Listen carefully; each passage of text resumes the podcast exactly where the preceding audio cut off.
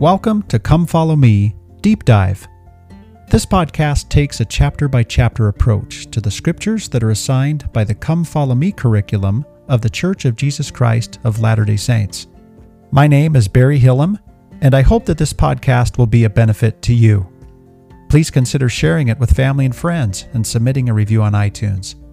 In each episode, you will hear introductory remarks, a short flyover summary of the scriptural chapter in question, followed by a verse by verse reading that is supplemented with commentary from parallel passages of Scripture and from modern day prophets. You might consider adjusting the playback speed in your favorite podcast player. With that, I'm glad you're with me. Let's get started.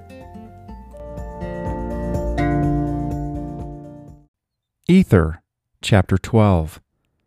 Well, so far in the book of Ether, we have traveled with Jared and his brother and their families and their friends, this uh, group of people that became known as the Jaredites. We've traveled with them from the area of the Tower of Babel in chapter 1 all the way to the Promised Land uh, in chapter 6. And Moroni has taught us a great deal along the way as well, especially with his editorial interjections in Ether chapters 4 and 5. Then, after the arrival of the Jaredites to the Promised Land in Ether chapter 6, we read of the succession of Jaredite kings through the centuries, and so we've read of that in Ether chapters 7 through 11. So this brings us now to this wonderful and transformational chapter, Ether chapter 12. In fact, this is the chapter we can tell when Moroni thought that he was giving his final farewell. And like chapters 4 and 5, uh, Ether chapter 12 is also a departure from the storytelling narrative and it contains Moroni's teachings almost exclusively. Ether chapter 12 has three particularly famous verses that are often read in a standalone fashion. The first is in verse 4, and uh, that verse is regarding the fruits of faith, and that's actually Ether's teaching. The next is Ether chapter 12, verse 6, and that verse talks about the trial of faith. That actually is Moroni's teaching. Then, of course, there's the great verse 27. And verse 27 teaches us about the utility of weakness and how it is that weakness can bring us to the ever desirable state of humility. This is a state, by the way, that was um, not easy for the Jaredites to come by. We'll talk about that more in just a moment. But this great verse is actually a direct quotation from the Lord. So, even taken alone, the influence of these particular verses upon readers of the Book of Mormon really cannot be overstated.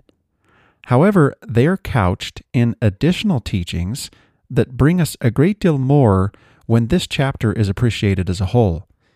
In other words, I think it's good to see that these three very special verses take on even more beauty and significance when they are fully clothed in the context of the entire chapter.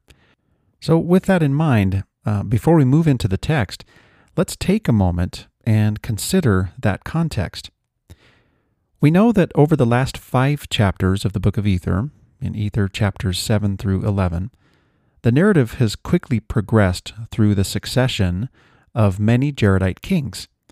And as we have discussed, this was the same succession, albeit in reverse order, of the genealogy that was given to us in Ether uh, chapter 1, verses 6 through 32. And in these unique chapters, we read of some kings who ruled in righteousness, while others ruled in abject wickedness. And we read of some kings who ruled in freedom, while others lived out all of their days in captivity.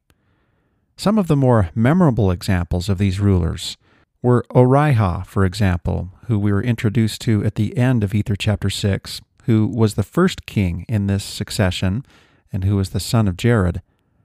We were told in verse 30 of Ether chapter 6 that Orihah did walk humbly before the Lord and did remember how great things the Lord had done for his father. And again, of course, his father is Jared, and this is reference to the way in which a new generation comes about after Jared and his brother, and this new generation remembers the way in which they crossed the waters under the guiding hand of God. Then in Ether chapter 7, we read of King Shule, and he too was righteous. In verse 27 of Ether chapter 7, we read that Shule remembered the great things that the Lord had done for his fathers, in bringing them across the deep into the promised land. Wherefore he did execute judgment in righteousness all his days. So again, Orihah's righteousness and Shule's righteousness seems to be contingent upon the remembrance of the exile of their ancestors. Ether chapter 8 brought us to this character named Jared, a very different Jared from the father of Orihah and the brother of Mahonri Moriancumer. This Jared, who was expert in his own right uh, as a flatterer in particular, we are told at the beginning of Ether chapter 8, conspired with his daughter, who also was exceedingly expert, uh, undoubtedly in the art of manipulating people. They employed Akish in a conspiracy, or more specifically, a secret combination, so that Jared could regain the throne. So we read all about that in Ether chapter 8. Another notable king during this succession was the righteous king Emer. We read about him in Ether chapter 9. Verse 21 told us that Emer did execute judgment and righteousness all his days. Then amazingly, the next verse told us that Emer even saw the Sun of Righteousness and did rejoice and glory in his day, and then it told us that he ultimately died in peace. Later, we read of a wicked king named Heth, who actually commanded the people to cast prophets into pits. This was the prelude to the great famine that produced poisonous serpents at the end of Ether chapter 9. Another very notable character in this succession was Riplakish, who we read of in Ether chapter 7, who really had much in common with the wicked King Noah. We were told in verse 5 that Riplakish did have many wives and concubines, and did lay that upon men's shoulders, which was grievous to be borne. Yea, he did tax them with heavy taxes. Then, like King Noah, we read of Riplakish's great building campaign, and we even read in verse 6 that he did erect him an exceedingly beautiful throne. Riplakish was a usurper, and he took both the labor and the money from the people through excessive taxation and imprisonment. This wasn't a sustainable way to rule. He was ultimately replaced by Morianton, who also was wicked in his own right, but he did ease the burdens of the people. So we read of these two characters in Ether chapter 10. Then we read of another era of prosperity and righteousness that was presided over by King Lib, Verse 19 of Ether chapter 10 told us that Lib also did that which was good in the sight of the Lord. And happily, during his reign, the poisonous serpents were destroyed. And of course, that told us that those serpents that emerged at the end of Ether chapter 9 had been around for several generations before they were finally eradicated under Lib's rule. Well, many other memorable kings could be mentioned here as we consider what it is that we've read from Ether chapters 7 through 11. But the final character that we came to in this long succession was in verse 23 of the previous chapter. And he was a man named Ether, the son of the captive king Coriantor and the grandson of the wicked king Moron. And this was all that we learned about Ether in that chapter. So, in other words, as with many of his kingly predecessors, we only learned of Ether's lineage.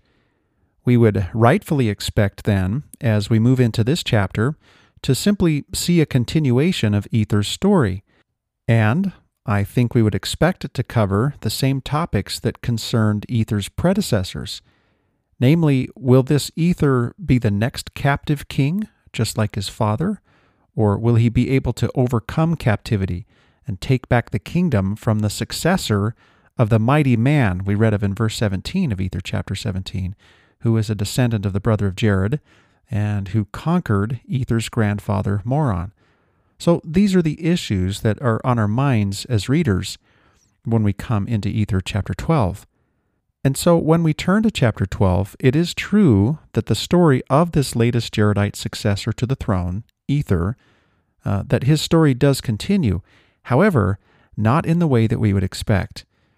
Ether apparently does not seek the throne at all. Instead, we will come to discover that he was a prophet. In fact, verse 2 of chapter 12 will tell us that Ether was a prophet of the Lord. And as we will see in our reading of Ether chapter 12 and beyond, as we come through the end of the book of Ether, Ether was a remarkable prophet in a number of ways.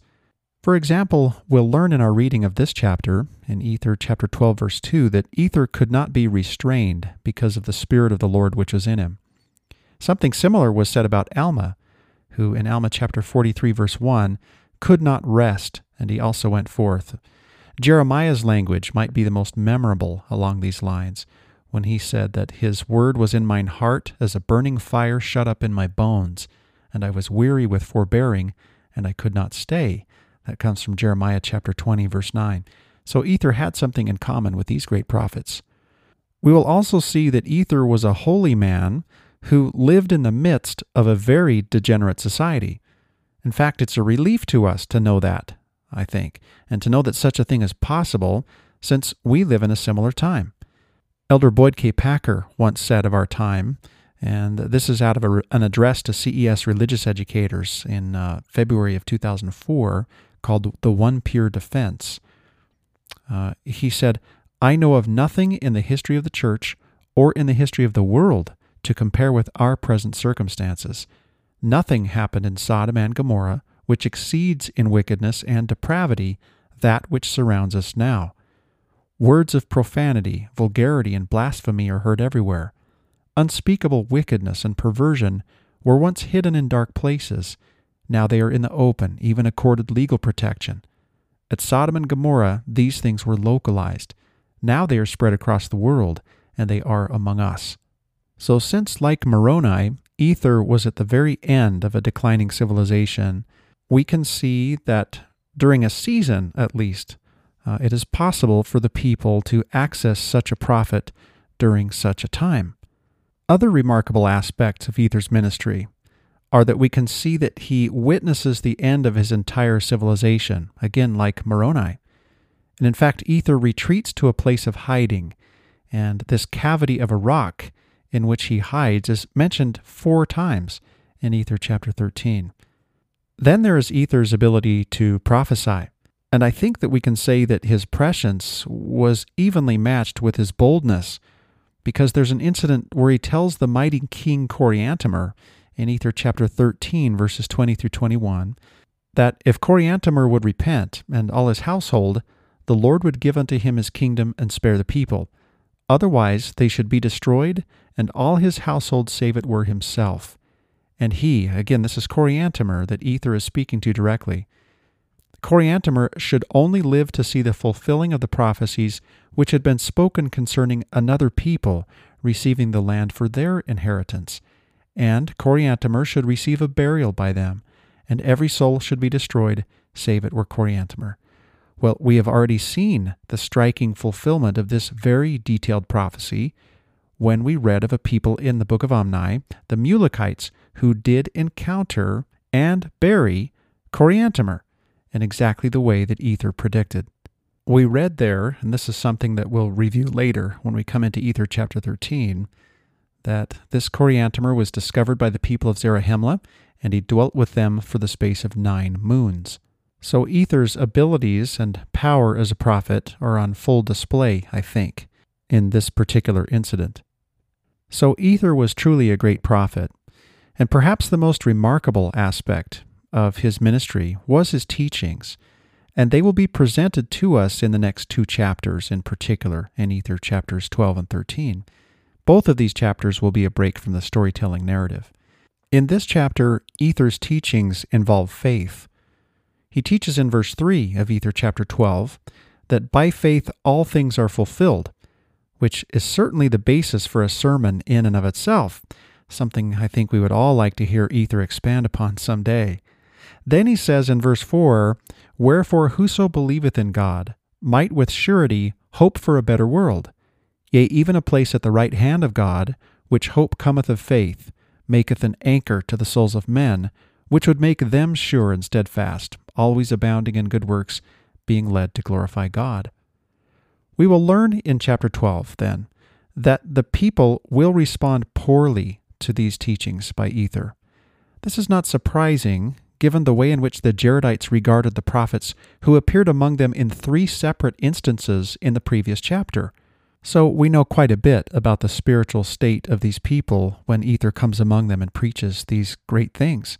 However, what Moroni will do here is to bring out a specific aspect of the people's poor response. He says in verse 5 that they did not believe the great and marvelous things that Ether prophesied, specifically because they saw them not. Well, this teaching of ether and the people's poor response to his teaching because they saw these marvelous things not, provides Moroni with a launching off point from this point forward in the chapter for teachings of his own regarding faith. This really amounts to one of the finest treatises on the subject of faith that we find in the Book of Mormon. And so the rest of Ether chapter 12 will contain Moroni's teachings. Moroni will begin this discourse by discussing the problem of not seeing, again, referencing these Jaredites who were not impressed with Ether's teachings because they could not see the great and marvelous things that he was talking about. So he tells us that not seeing was the very issue that prevented Ether's people from believing his teachings. And it's this context then that brings us into verse 6, where Moroni will teach us about the necessity of a trial of faith, saying, Dispute not because ye see not, for ye receive no witness until after the trial of your faith. Then in this chapter, Moroni will move into very specific teachings about faith. And of course, these are things that we will look at in detail during our reading of the text. Then something very interesting happens. Moroni uses his own story as a final scriptural example of faith, saying in verse 22 that it is by faith that my fathers have obtained the promise that these things should come unto their brethren through the Gentiles. And of course, these things are the record. Moroni is discussing the very same issue that Enos, the son of Jacob, spoke of in his great prayer with the Lord. So this leads Moroni to do something very unique before he closes his treatise on faith. And in fact, this is perhaps the most memorable feature of the entire chapter of Ether chapter 12. Moroni will inject a personal aside into his discourse on faith, and he'll describe an incredible two part interaction that he had directly with the Lord Jesus Christ. Both parts of this interaction culminate in direct quotations from the Savior himself. And again, of course, we'll look at these in detail in our reading. But before doing this, I would like to consider the ramifications of the Lord's first response to Moroni in the passage for which Ether 12 is really best known. And this is when, in verse 25, Moroni expresses concern that the Gentiles will not receive his record in the way that he hopes. He tells the Lord, When we write, we behold our weakness, and stumble because of the placing of our words. And I fear lest the Gentiles shall mock at our words. And remember, it is not an overstatement here to say that Moroni has dedicated his entire life to this outcome. He worries that the weakness in his writing will be a barrier to the latter day reader's acceptance of this record.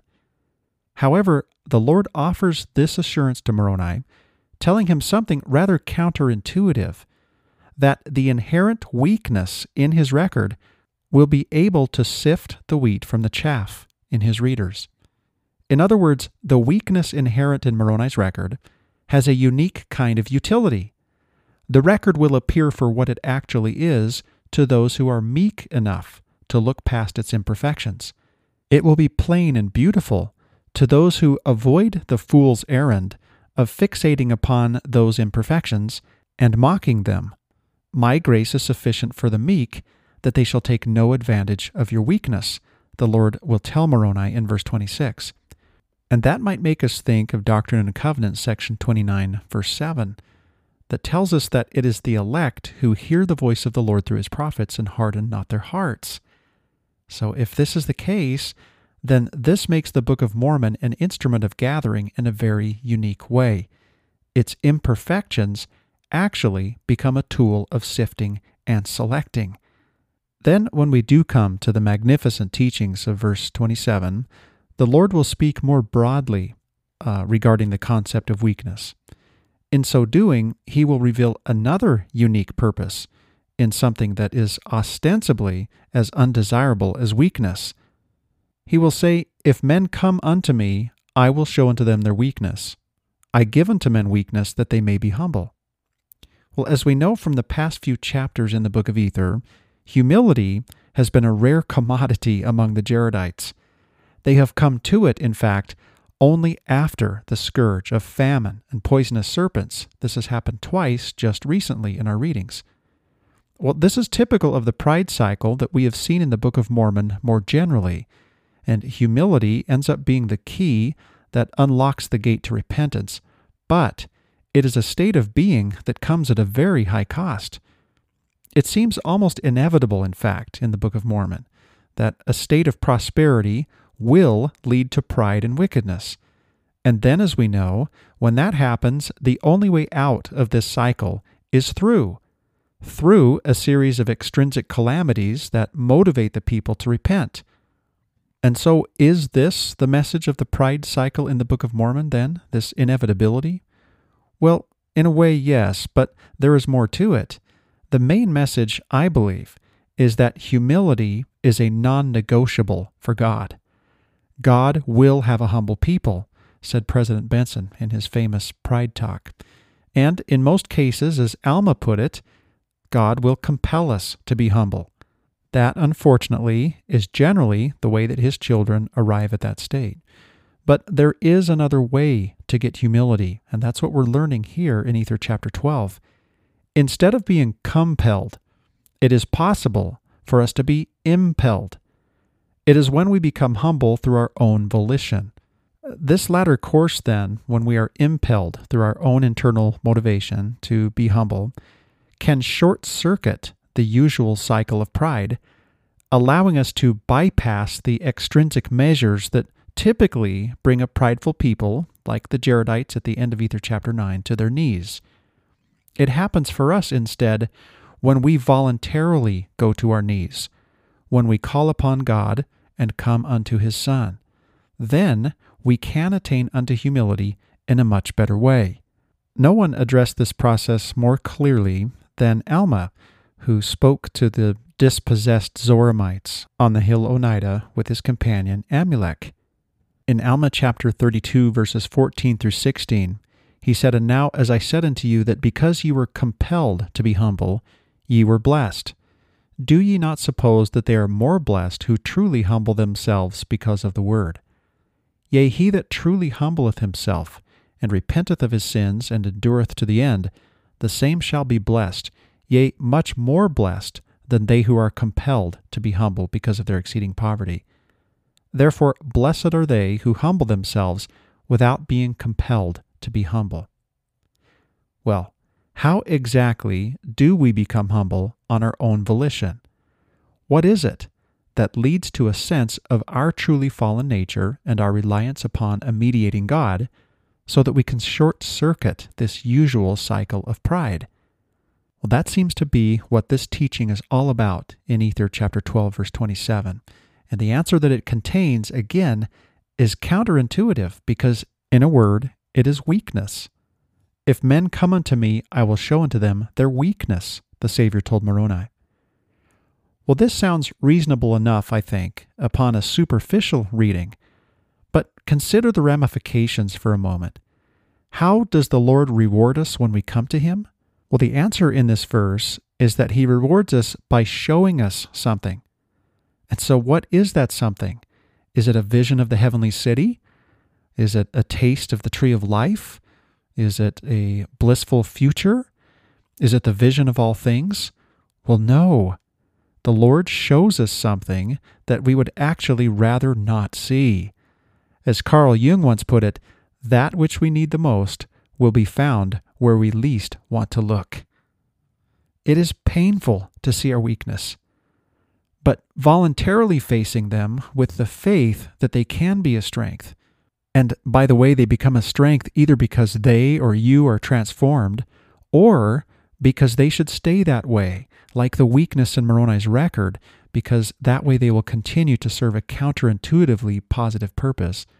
So when we voluntarily go before the Lord and discover our weakness, really we make a peremptory gesture of standing in our shame before God in that moment, because we're subjecting our weakness to His gaze. But when we do so, through the merits and mercy of His Son, God can cover our weakness with the clothing of the atonement. Well, this is difficult to do in the here and now, but it is far preferable to the covering wished for by those unrepentant souls who someday will stand before God in their naked shame at the judgment bar, who will wish that the mountains could cover them, as Alma once put it. And so, this is the process that is taught in this chapter. And of course, this is the miracle. So, as we look at Ether chapter 12 from a high altitude perspective, we can see that this chapter teaches that by faith, great miracles can and do occur in our lives. And again, many are cited in this chapter that we'll go through here in a moment. But perhaps the most notable among these miracles is the miracle of our weakness becoming a strength. I think weakness can be interpreted as a specific shortfall, uh, one that impedes our progress along a specific front, as with Moroni's writings when compared with the brother of Jared's great writings. Or weakness can refer to the inability more broadly of fallen mortals to cross the insurmountable gulf that separates us from our heavenly goal. So weakness can have both implications. So, how then can weakness become strength? Or, to quote Enos, when he wondered over the marvel of the forgiveness of his sins, he said, Lord, how is it done? Well, as this passage teaches, it is accomplished through an interdependent relationship with the Lord Jesus Christ. As he will tell Moroni in verse 27, My grace is sufficient for all men that humble themselves before me. For if they humble themselves before me and have faith in me, then will I make weak things become strong unto them. I think we can say that when we submit to the Savior's yoke, then, by entering into a covenant relationship with Him, we achieve true strength in this interdependence. This is true self actualization. And this is because from this point forward, we are not a lone force in the universe against these vexing proximate shortcomings and this ultimately insurmountable gulf. Again, these two ways in which weakness manifests. Instead, by yoking ourselves to the Savior, we become a powerful composite unit with the Lord of this same universe. As President Ezra Taft Benson once put it, men and women who turn their lives over to God will find out that He can make a lot more out of their lives than they can. He will deepen their joys, expand their vision, quicken their minds, strengthen their muscles, lift their spirits, multiply their blessings, increase their opportunities, comfort their souls, raise up friends, and pour out peace. Whoever will lose his life to God will find he has eternal life. Well, this, I think, is the Lord's message to Moroni in this episode at the end of Ether chapter 12. And of course, it is the Lord's message to us. Well, with those rather extended introductory thoughts, uh, let's move now into the chapter itself and first look at its structure before we move into a reading. This great towering chapter in the Book of Mormon that comes to us from the pen, or at least the engraving instrument of Moroni. Uh, this chapter where he thought he was giving his final farewell to readers, but uh, of course he's able later to give us the 10 chapter book of Moroni, which is so complementary to the teachings that we find in this chapter. Uh, but let's look at this chapter for a moment and appreciate its structure before we go into a reading of the text. I believe, by the way, that it is one of the greatest chapters in Scripture because it has a very unique way of bringing us to recognize and understand the merits and mercy and identity and intentions of Jesus the Christ. So, Ether chapter 12 has 41 verses, and in the first section, in verses 1 through 5, Moroni recounts the prophecies of Ether, and it's here that we discover that Ether is something very different than a successor, or at least he's something far more than a successor to the Jaredite kingly throne. And as I mentioned a few moments ago, we, we really would expect to move into this chapter and to read about his story and whether he regains the throne and, and brings the people out of captivity or not. But instead, we learn in this section that he was a prophet, and a great prophet at that. So we'll find, in fact, that Ether cannot be restrained. He, he has to go forth and preach. He feels compelled or impelled, to use that word again. And it's here that he speaks of faith in verse 4 as an anchor to the soul. Well, the people disbelieve Ether uh, specifically again because they saw these great and marvelous things not. They needed empirical evidence of his prophecies, which of course is uh, the same materialistic standard that we hold truth up today in our society instead of using the lens of faith. So, this provides Moroni with the proper segue to go into his exposition on faith that we will really see in verses 6 through 22. Uh, so, he introduces that in verse 6 by giving us this great verse that addresses the issue of the people seeing not the things that Ether is talking about, saying that you, you shouldn't dispute because you don't see, uh, because you really don't receive a witness until after the trial of your faith. So, believing is seeing. It runs counter to the, again, kind of the, the post Enlightenment scientific way in which we tend to see our world today. We've fallen into a trap in our modern era where we believe that the only reality is a materialistic reality. And Moroni is teaching us something else here. So in verses 7 through 9, this discourse on faith begins. And Moroni tells us that faith in Christ will lead to the receipt of the heavenly gift. So we'll read about that. Then in verse 10, he'll teach that faith preceded the priesthood callings of the ancients, a very interesting role of faith. Then he'll speak of the law of Moses in verse 11, saying that faith caused the fulfilling of the law of Moses. And we can remember that great moment, I believe it was in 3 Nephi chapter 9, where the voice from the darkness, the Savior's voice, declared that in him the law had been fulfilled. Then Moroni will move into this sequence in verses 12 through 18, where he will explain that faith preceded the miracles that we read of in Scripture. The examples that he cites are Alma and Amulek, then Nephi and Lehi, and then later Ammon and his brethren. And then finally, he talks about faith preceding the miracles that took place in the ministry of the three disciples that we learned of in 3 Nephi chapter 28. Then Moroni will discuss something that's more recent in our memories as readers uh, in verses 19 through 21, saying that faith, and we could call it here, I think, the eye of faith, uh, a phrase that Alma once used in Alma chapter 5, but that faith caused many, including the brother of Jared, to overcome the veil. So that very singular incident that we learned of in Ether chapter 3, where the brother of Jared saw the finger of the Lord and then saw his entire person, uh, thus overcoming the veil. Very interestingly, here, Moroni says that faith caused many to have this experience. And of course, we come to learn later that Moroni was among those that had such an experience. Then he says in verse 22 that faith led to the promise that Moroni's record, these things, as he calls it in this verse, would come forth in the latter days. So, in this long line of miracles uh, that he's talking about, these scriptural miracles, including uh, the brother of Jared's ability to overcome the veil, uh, there's also this miracle that this record that he is writing will someday come forth. So, this is the final example that he cites, and of course, for him, it is a personal example. And so now this will be a segue into the final section in this chapter where Moroni will provide us with this personal aside, and he will speak of this two part interaction that he has with the Lord. And then at the end of the chapter, he'll offer what he believed to have been his final farewell. So, this first interaction can be found at the end of verse 23, extending through verse 28. And so, in verses 23 through 25, we will find Moroni speaking to the Lord. He recounts what it is that he said to him, this concern that he expressed to him about his weakness in writing, particularly as compared to the writing of the brother of Jared. And then in verses 26 through 28, kind of in the manner of a section of the Doctrine and Covenants, the Lord responds to Moroni, and we get the Lord's words directly, so they're given directly to us. And that, of course, is where he talks about weakness and the process of attaining humility by coming unto him. Then we will find the second interaction in verses 29 through 37.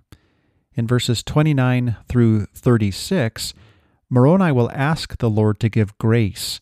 Now, the Lord had just mentioned grace in his response to Moroni's previous query. So Moroni builds upon that and asks the Lord to give grace to the latter day Gentiles. So he's still fixating upon these readers of his record in the latter days, asking that they might have charity in order to inherit the place which thou hast prepared. So he will specifically talk about this place that he has prepared. So we'll read all about that, of course. And then in verse 37, we get the Lord's response, uh, where the Lord directly answers Moroni's second query and where his words are given to us in Scripture, just like with the Doctrine and Covenants section. And here, Moroni is told that he personally will receive this inheritance that he has spoken of, this place that has been prepared. And he tells Moroni that if the Gentiles do not attain unto it, well, it will matter not unto Moroni. He is uh, he is clear before the Lord. He's done all he can. His garment shall be made clean. So now we've come to the end of that interaction, and the final four verses of this chapter, verses 38 through 41, will give us Moroni's final farewell. And we will learn when we come into Moroni chapter 1 that he did indeed believe that this was his final farewell to the reader, and so it certainly reads like that. He talks about how he has seen Jesus face to face, and that tells us, of course, that he is among those many that he mentioned earlier that have overcome the veil and seen the Lord face to face. Then he commends readers to seek this Jesus of whom the prophets and apostles have written. So, really, it's a very fitting farewell to the entire Book of Mormon. So much so, and we'll talk about this later, uh, it's something that Joseph and Hyrum Smith read immediately prior to their death in the Carthage jail. Well, with that introduction and that flyover summary in place, let's now go to verse 1 for a reading of Ether chapter 12. Again, remembering that at the end of Ether chapter 11, this new character was introduced to us, this Ether, who is a son of Coriantor, who was a captive king, and who was the grandson of the wicked king Moron, who was ultimately brought into captivity by a descendant of the brother of Jared. This is what we know about Ether so far, and we expect to move into this chapter and learn about the way in which he either remains in captivity as the next Jaredite king or whether he overcomes that captivity, as so many of his predecessors had. But instead, of course, we're about to learn that Ether had a very different mission in life. So, verse 1, let's learn more about Ether.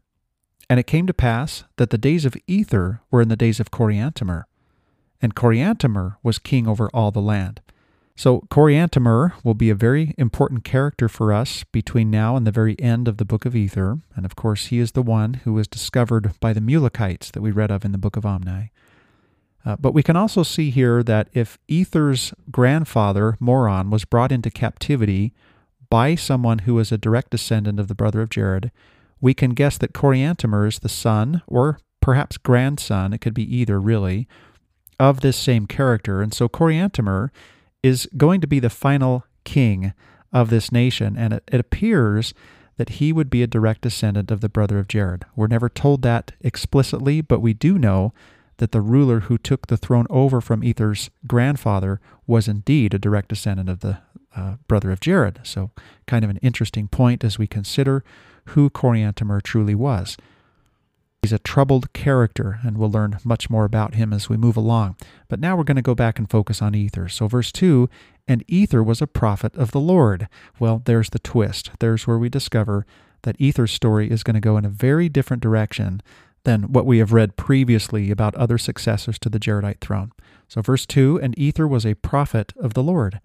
Wherefore Ether came forth in the days of Coriantumr and began to prophesy unto the people for he could not be restrained because of the Spirit of the Lord which was in him. So Ether is possessed by a very different desire than his predecessors. He is not interested, it appears, in taking the throne back from Coriantumr, but instead his role is to prophesy unto the people. In fact, he could not be restrained because of the Spirit of the Lord which was in him. Ogden and Skinner have written Coriantumr was the last king, and Ether the last of the Jaredite prophets. The Spirit was so strong in Ether that he could not hold back. He had to open his mouth and teach and correct the people. So also testified the prophet Jeremiah. The reception he was getting out in the streets of Jerusalem was too painful, so he wanted to quit proclaiming the word. But his word was in mine heart as a burning fire shut up in my bones, and I was weary with forbearing, and I could not stay. I've referenced that passage earlier, and it comes from Jeremiah chapter 20, verse 9. It's a notion and a teaching, I think, that any preacher of the gospel can relate with. Now, uh, continuing to learn more about Ether's prophetic ministry in verse 3 For he did cry from the morning even until the going down of the sun, exhorting the people to believe in God and to repentance, lest they should be destroyed, saying unto them that by faith all things are fulfilled. Well, here's the launch point then into this discourse on faith, but the next verse is actually coming from Ether, not yet from Moroni. So the storytelling narrative ends here. We're done, uh, at least in this chapter, learning about Ether's story. We're now going to move in to these teachings with respect to faith. Before doing so, Dale LeBaron has written in his work called Ether and Mormon Ether was a direct descendant of Jared. His grandfather Moron was overthrown as king of the Jaredites, and his father Coriantor spent all his days as a political prisoner. We do not know whether Ether's father was righteous, but the record does state that Ether's grandfather Moron and the three previous kings were wicked. Ether, the heir apparent to the Jaredite throne, was rejected by the people in power, and they even tried to kill him. So, some additional background there as we consider who it is that Ether was. Now, let's again move back into his teachings, where we find that the thing that Ether was preaching to the people as he cried from sun up till sundown was that by faith all things are fulfilled. And then Moroni gives us this in verse 4 here is what uh, Ether taught in addition to that concept. Wherefore, whoso believeth in God might with surety hope for a better world, yea, even a place at the right hand of God. Now, how that concept would have resonated with Ether, how, how he would have hoped for a better world as he witnessed the wickedness that was around him, Moroni most certainly could relate. Which hope cometh of faith, this hope of a better world. It cometh of faith, and it maketh an anchor to the souls of men, which would make them sure and steadfast, always abounding in good works, being led to glorify God. So that is what Ether taught the people. Moroni is giving us a summary of that, but those are Ether's teachings. Now we will move in to Moroni's teachings. After learning in verse 5 about the way in which the people received Ether's prophecies and teachings. This verse, verse 4, is such a beautiful standalone verse, and as I mentioned in the introduction, is one, I think, of three verses in Ether chapter 12 that really stand out as their own sermons. Uh, and so there's quite a lot of commentary available for this verse. First of all, this from McConkie, Millet, and Top, who speak about this phrase of a hope for a better world. They say hoping for a better world should not be viewed as passively putting up with the problems and pains of this life being fixated only on the next life. In fact, I, I, would just pause there because it reminds me of that great talk on enduring to the end by Elder Neal Maxwell in the early 90s, where he talked about how enduring it well is not simply uh, walking back and forth or, or pacing the cell of our circumstance, but instead it implies something more. So that's what they're saying here, too. So to continue, McConkie, Millet, and Top say that um, hoping for a better world implies living in such a way that our hope for a better world can be to some degree realized in this life. Hope, like faith, implies action. Hoping for a better world will, of necessity, motivate us to love our fellow men and seek to eliminate, where possible, the suffering of our brothers and sisters around us. Hope will lead us to greater compassion and more merciful dealings with those around us. In this practical way, we can hope for a better world here and now. Then there's this beautiful phrase about faith becoming an anchor to the souls of men. And President Gordon B. Hinckley once taught, We live in a world of uncertainty. For some, there will be great accomplishment. For others, disappointment. For some, much of rejoicing and gladness, good health, and gracious living. For others, perhaps sickness and a measure of sorrow. We do not know. But one thing we do know like the polar star in the heavens, regardless of what the future holds, there stands the Redeemer of the world, the Son of God, certain and sure as the anchor of our immortal lives. He is the rock of our salvation, our strength, our comfort, the very focus of our faith. And that comes from an April 2002 General Conference talk by President Hinckley. Finally, with respect to verse 4, Ogden and Skinner have written In this chapter, Moroni highlighted the teachings of Ether. What do Ether and Moroni have in common? They were the last prophets of their civilizations. And interestingly, in their final instructions and warnings, they both focused on faith, hope, and charity in Jesus Christ. Uh, of course, we'll see that later, beginning in Moroni chapter 7. The only way they could have a positive attitude in their lives is by following this course. Faith leads to hope, and hope is an anchor that makes people sure and steadfast, always doing good, and giving God the glory. Hope engenders a positive outlook and an upbeat attitude, even in times of personal adversity and social perversity. Hope is more than wishing, it is a twin sister of faith, and anticipation of the all powerful redemption of Christ, which is manifested by a person's commitment to and demonstration of good works. Moroni speaks of hope with surety. Ether, Mormon, and Moroni are impressive models of hope, even in the face of the gross corruption and despair that surrounded them.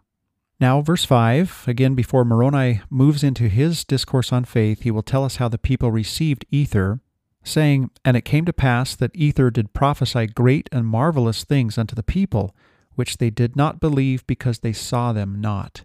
Ogden and Skinner have written that Ether's people did not believe the great and marvelous things he taught because they saw them not. They were blinded to spiritual things, not having an eye of faith. Again, that's a beautiful phrase uh, from Alma, chapter 5, verse 15, when he was speaking to the people of Zarahemla. So Ogden and Skinner say these people did not have an eye of faith to view and comprehend matters of eternal consequence. So that sets up the problem that Moroni will now speak of as he takes over and pauses in the storytelling narrative and goes into this discourse on faith. He will talk about the way in which the people didn't receive Ether's teachings because they couldn't see them.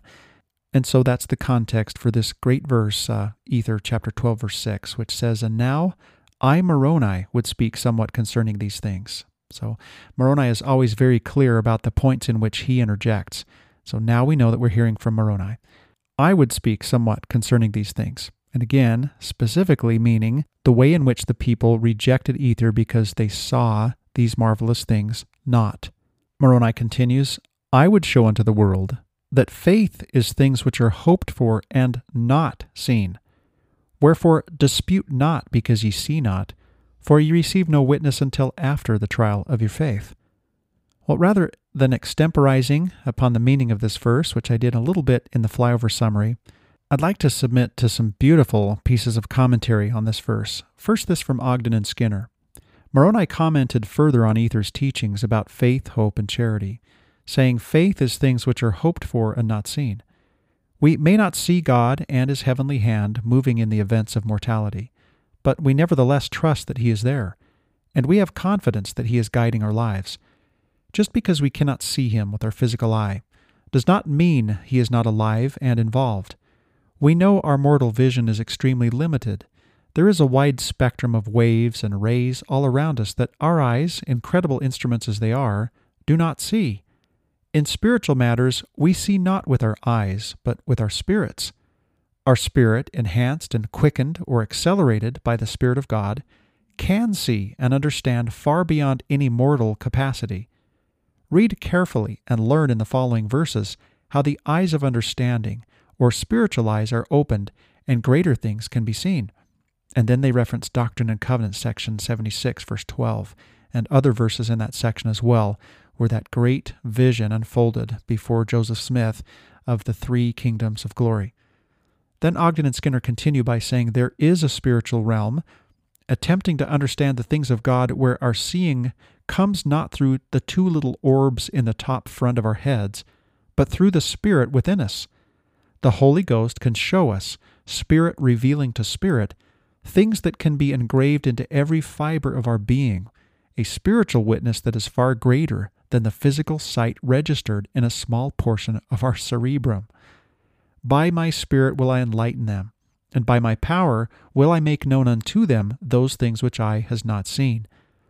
For they are only to be seen and understood by the power of the Holy Spirit, which God bestows upon those who love Him and purify themselves before Him to whom he grants this privilege of seeing and knowing for themselves. And again, that's Doctrine and Covenants, section 76, verses 10, and then verses 116 through 117. Ogden and Skinner continue exercising our faith comes first, then comes the ability to see through the veil. In the world generally, the saying is, seeing is believing. But in spiritual matters, the reverse is true. Believing is seeing. So, Moroni continued, don't ever complain against God or shake a fist at heaven or argue against spiritual things just because the empirical method doesn't work to prove them. For ye receive no witness until after the trial of your faith. The testimony, the sure witness of the Spirit, comes only after we are tested, tried, and proved, not through the scientist's empirical methods, but through the Father's laboratory of testing called mortal probation. This life is a test. They must needs be chastened and tried. Doctrine and Covenants section 101 verse 4 says, My people, says the Lord, must be tried in all things. Doctrine and Covenants section 136 verse 31 says, God hath said that he would have a tried people. His blessings, his greatest blessings, the ultimate privileges of being sealed up to eternal life and enjoying the divine presence, come to a man when the Lord has thoroughly proved him and finds that the man is determined to serve him at all hazards, which is a quote from the prophet Joseph Smith. That's a, I think, a wonderful, thought-provoking piece of commentary from Ogden and Skinner. And again, as I mentioned earlier, I think it makes us think about the materialistic world that we live in today. While we do place great value on the scientific method and the way that it has of explaining and describing our material world, we would do well to remember that there is something beyond our material world. This thing that we call the scientific method falls grossly short in its apprehension of this world that lies beyond the material that's certainly evidenced, I think, by recent um, descriptions of this concept called dark matter. Well, here's some more commentary on this remarkable verse of Ether chapter 12, verse 6, which causes us to think more broadly about this concept of a trial of faith uh, and how it is that we often associate a trial with hardships. Elder Richard G. Scott has taught you can learn to use faith more effectively by applying this principle taught by Moroni. Faith is things which are hoped for and not seen. Wherefore dispute not because ye see not, for ye receive no witness until after the trial of your faith. Thus, every time you try your faith, that is, act in worthiness on an impression, you will receive the confirming evidence of the Spirit. Those feelings will fortify your faith. As you repeat that pattern, your faith will become stronger. So, again, we often think of the word trial uh, as a hardship, but Elder Scott is teaching here that we need to uh, think of that term a little bit more broadly. It's simply a time when we are tested, when our faith is tested. Elder Jeffrey R. Holland of the Quorum of the Twelve Apostles, and I'm reading here from the Book of Mormon Institute manual, wrote of the various levels of faith we experience and the prerequisites for the expression of them. He said, Preparatory faith is formed by experiences in the past, by the known, which provides a basis for belief. But redemptive faith must often be exercised towards experiences in the future, the unknown, which provides an opportunity for the miraculous. Exacting faith, mountain moving faith, faith like that of the brother of Jared, precedes the miracle and the knowledge. He had to believe before God spoke. He had to act before the ability to complete that action was apparent. He had to commit to the complete experience in advance of even the first segment of its realization. Faith is to agree unconditionally and in advance to whatever conditions God may require in both the near and distant future. President Gordon B. Hinckley illustrated this principle of receiving our witness after the trial of faith. He said, Let me give you a story of a woman in Sao Paulo, Brazil. She worked while going to school to provide for her family. I use her own words in telling this story. She says, quote, The university in which I studied had a regulation that prohibited the students that were in debt from taking tests. For this reason, when I received my salary, I would first separate the money for tithing and offerings, and the remainder was allotted for the payment of the school and other expenses. I remember a time when I faced serious financial difficulties. It was a Thursday when I received my salary. When I figured the monthly budget, I noticed that there wouldn't be enough to pay both my tithing and my university. I would have to choose between them. The bi monthly tests would start the following week, and if I didn't take them, I could lose the school year. I felt great agony. My heart ached. I had a painful decision before me, and I didn't know what to decide. I pondered between the two choices to pay tithing or to risk the possibility of not obtaining the necessary credits to be approved in school. This feeling consumed my soul and remained with me up to Saturday. It was then that I remembered that when I was baptized, I had agreed to live the law of tithing. I had taken upon myself an obligation, not with the missionaries, but with my Heavenly Father. At that moment, the anguish started to disappear, giving place to a pleasant sensation of tranquility and determination. That night when I prayed, I asked the Lord to forgive me for my indecision. On Sunday, before the beginning of sacrament meeting, I contacted the bishop, and with great pleasure I paid my tithing and offerings. That was a special day. I felt happy and peaceful within myself and with Heavenly Father. The next day, I was in my office. I tried to find a way to be able to take the tests that would begin on Wednesday. The more I thought, the further I felt from a solution. The working period was ending when my employer approached and gave the last orders of the day. When he had done so, with his briefcase in his hand, he bid farewell. Suddenly, he halted, and looking at me, he asked, How was your college? I was surprised, and I couldn't believe what I was hearing. The only thing I could answer with a trembling voice was, Everything is all right. He looked thoughtfully at me and bid farewell again. Suddenly, the secretary entered the room, saying that I was a very fortunate person. When I asked her why, she simply answered, The employer has just said that from today on the company is going to pay fully for your college and your books. Before you leave, stop at my desk and inform me of the costs so that tomorrow I can give you the check. After she left, crying and feeling very humble, I knelt exactly where I was and thanked the Lord for his generosity. I said to my Heavenly Father that He didn't have to bless me so much. I only needed the cost of one month's installment, and the tithing I had paid on Sunday was very small compared to the amount I was receiving. During that prayer, the words recorded in Malachi came to my mind Prove me now herewith, saith the Lord of hosts, if I will not open you the windows of heaven, and pour you out a blessing that there shall not be room enough to receive it. Up to that moment, I had never felt the magnitude of the promise contained in that scripture, and that this commandment was truly a witness of the love that God our Heavenly Father gives to His children here on earth. Now, finally, this beautiful teaching from Elder Richard G. Scott in an April 2003 General Conference address called The Sustaining Power of Faith in Times of Uncertainty and Testing. He said, Even if you exercise your strongest faith, God will not always reward you immediately according to your desires. Rather, God will respond with what in His eternal plan is best for you. He loves you to a depth and completeness you cannot conceive of in your mortal state. Indeed, were you to know His entire plan, you would never ask for that which is contrary to it, even though your feelings tempt you to do so. Sincere faith gives understanding and strength to accept the will of our Heavenly Father when it differs from our own. We can accept His will with peace and assurance, confident that His infinite wisdom surpasses our own ability to comprehend fully His plan as it unfolds a piece at a time. Faith is not just push a button and you get the answer. The Lord declared, As many as I love, I rebuke and chasten. Be zealous, therefore, and repent. Brigham Young observed, God never bestows upon his people or upon an individual superior blessings without a severe trial to prove them. God uses your faith to mold your character. Character is the manifestation of what you're becoming. Strong moral character results from consistent, correct choices in the trials and testing of life. Your faith can guide you to those correct choices. Well, now, returning to the text and moving into verse 7, Moroni will continue with this discourse on faith. He'll talk specifically in verses 7 through 9 about the heavenly gift and how faith in Christ leads to the receipt of this heavenly gift. So, verse 7 For it was by faith that Christ showed himself unto our fathers after he had risen from the dead. And he showed not himself unto them until after they had faith in him. Wherefore it must needs be that some had faith in him, for he showed himself not unto the world.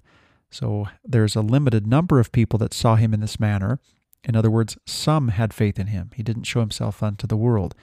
And of course, we read of this in 3rd Nephi in great detail. And uh, we additionally have the accounts that are given to us in the New Testament of the way it was in which people, some people, that is, were able to see the Savior after he rose from the dead. Verse 8 But because of the faith of men, he has shown himself unto the world, and glorified the name of the Father, and prepared a way that thereby others might be partakers of the heavenly gift, that they might hope for those things which they have not seen. So here we're learning that there is a way and that way has been prepared for all. This is the marvel, I think, of the message of Jesus Christ. Not only was he as great as the scriptures purport, but he did what he did for each of us individually and prepared a way for each of us individually. Verse 9 Wherefore ye may also have hope, and be partakers of the gift, if ye will but have faith. Then Moroni teaches us this in verse 10 about faith that it preceded the priesthood callings of the ancients. He says, Behold, it was by faith that they of old were called after the holy order of God. Now, that term holy order is most certainly tantamount with priesthood of God.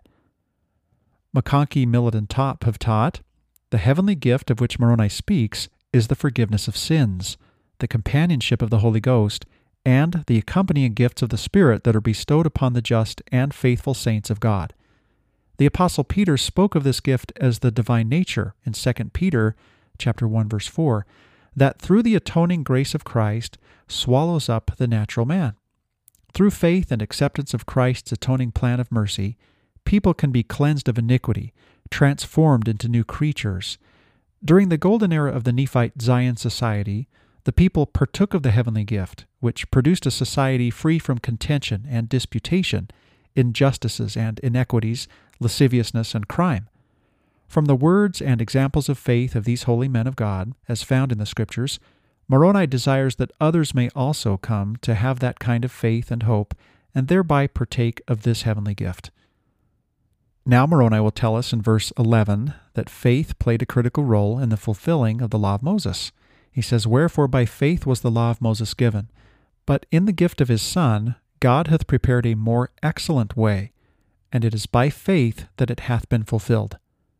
This beautiful phrase, a more excellent way, was used by Paul, in fact, in 1 Corinthians chapter 12, verse 31, where he said, But covet earnestly the best gifts, and yet shew I unto you a more excellent way.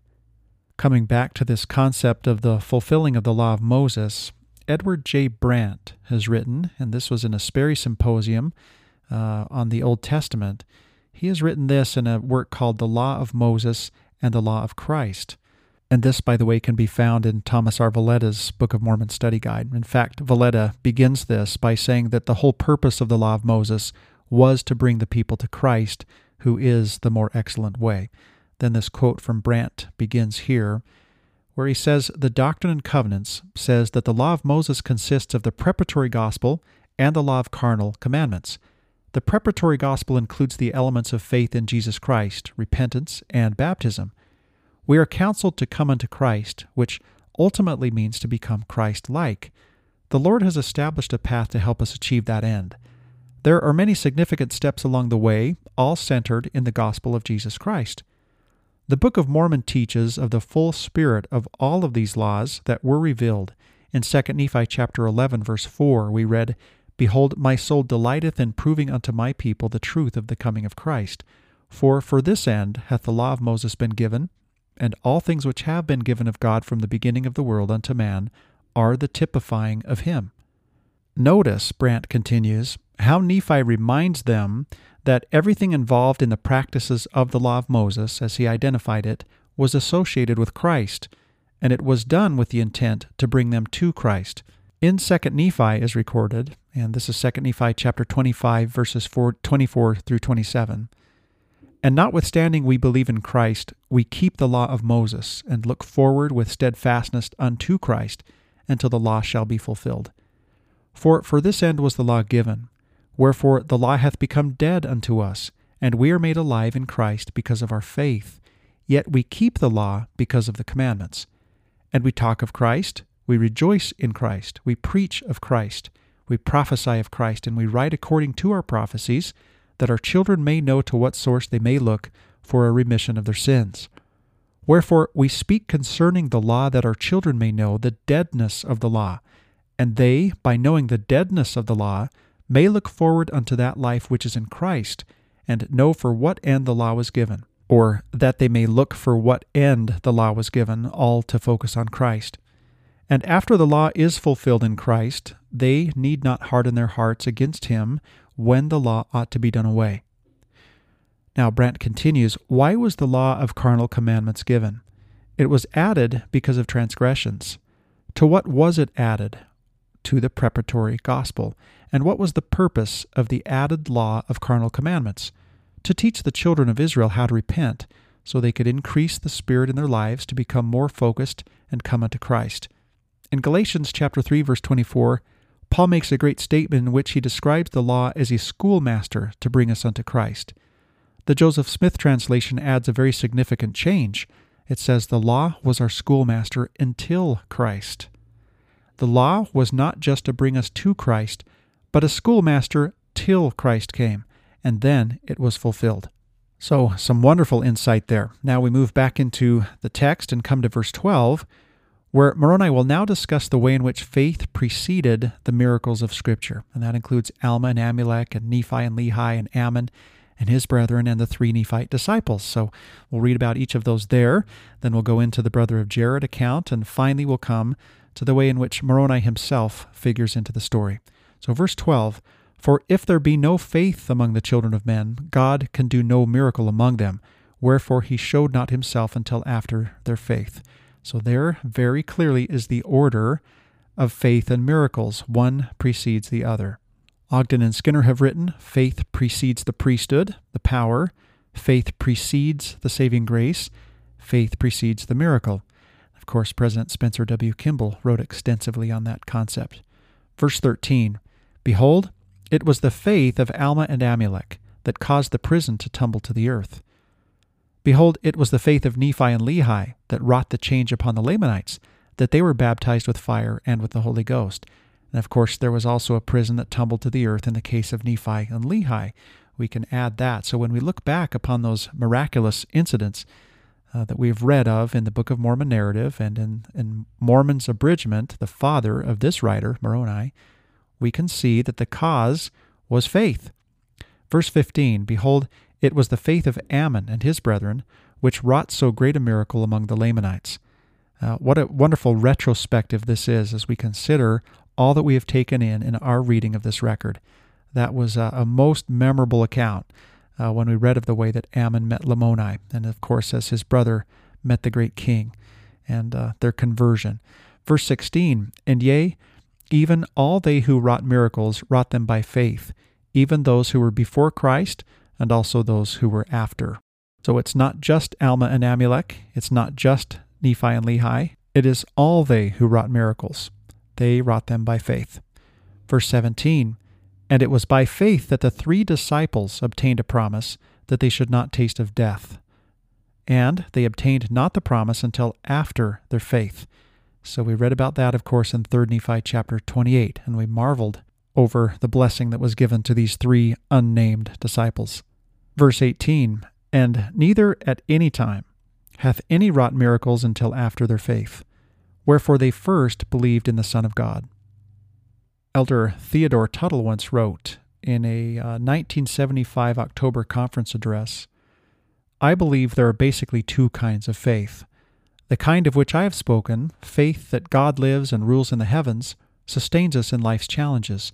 It enables us to endure without yielding and bear the trials common to us all. There is another kind of faith, more powerful, less known, infrequently observed. This faith in God compounds our ability to accomplish our righteous desires. It is the creative and generative kind of faith. This is the faith save for the exercise of which things would not happen. This is the great causative force in human lives. The Lord's ability to help us succeed is limited only by our faith in Him. Now, Moroni will discuss the brother of Jared and others who had a similar experience. And again, at the end of this chapter, we'll learn that he is among those who had a similar experience. So, verse 19 And there were many whose faith was so exceedingly strong, even before Christ came, who could not be kept from within the veil, but truly saw with their eyes the things which they had beheld with an eye of faith, and they were glad. Well, there's that phrase, the eye of faith. And uh, earlier we talked about Alma's use of that term in Alma chapter 5. Verse 20 And behold, we have seen in this record that one of these was the brother of Jared. So that was such a singular account as we read about the way in which the brother of Jared overcame the veil, or as verse 19 just said, could not be kept from within the veil. But it's here that we learn in no uncertain terms that there are others who had a similar experience. For so great, Moroni continues, was his faith in God, that when God put forth his finger, he could not hide it from the sight of the brother of Jared, because of his word which he had spoken unto him, which word he had obtained by faith.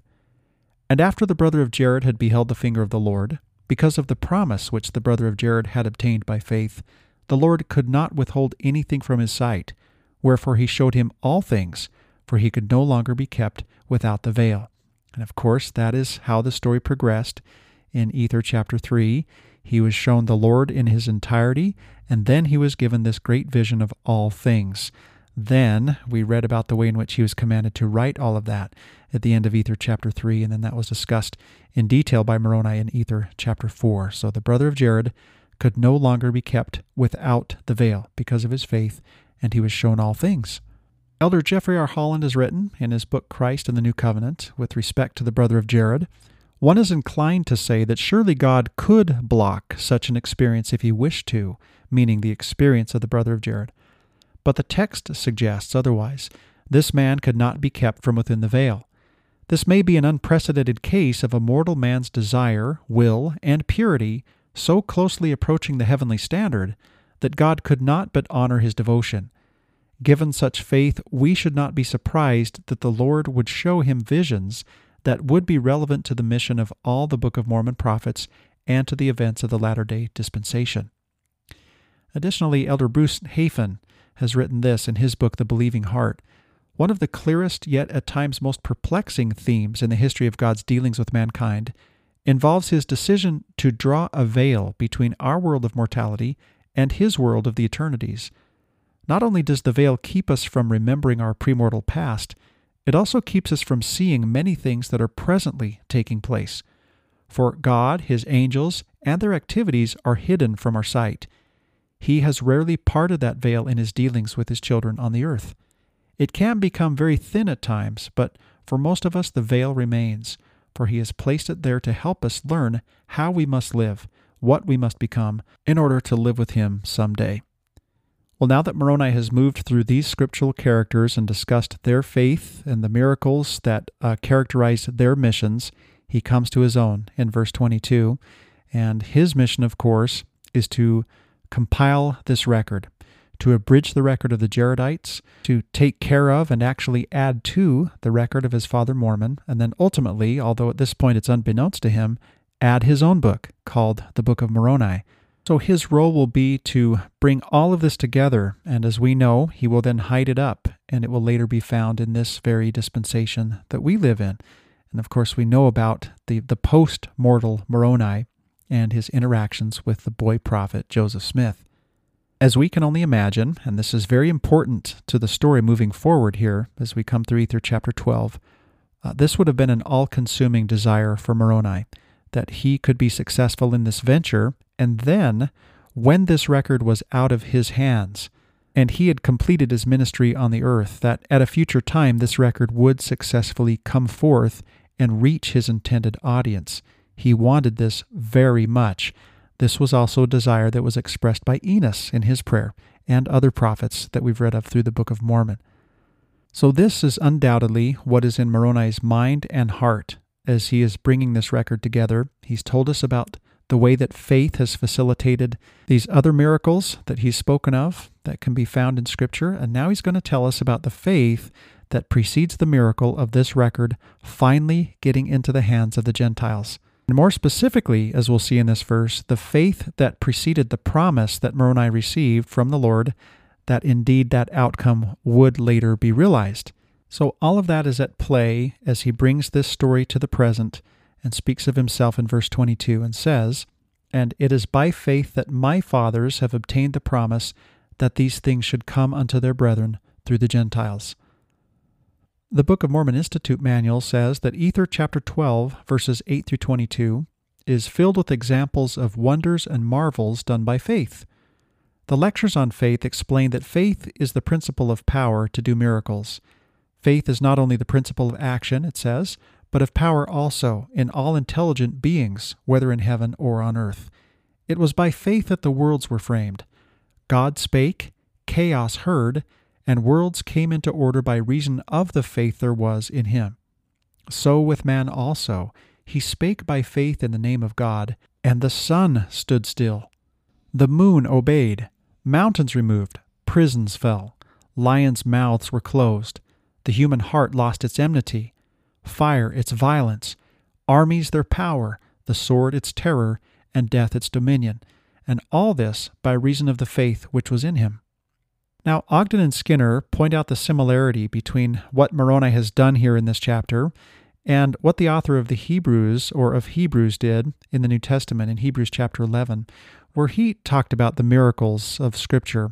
And he referred to these witnesses to Jesus Christ as a cloud of witnesses. Uh, they say this Moroni made a list of some of the best examples of faith from the ancient Americas, similar to Paul's list of the best examples from the ancient biblical world recorded in Hebrews chapter 11.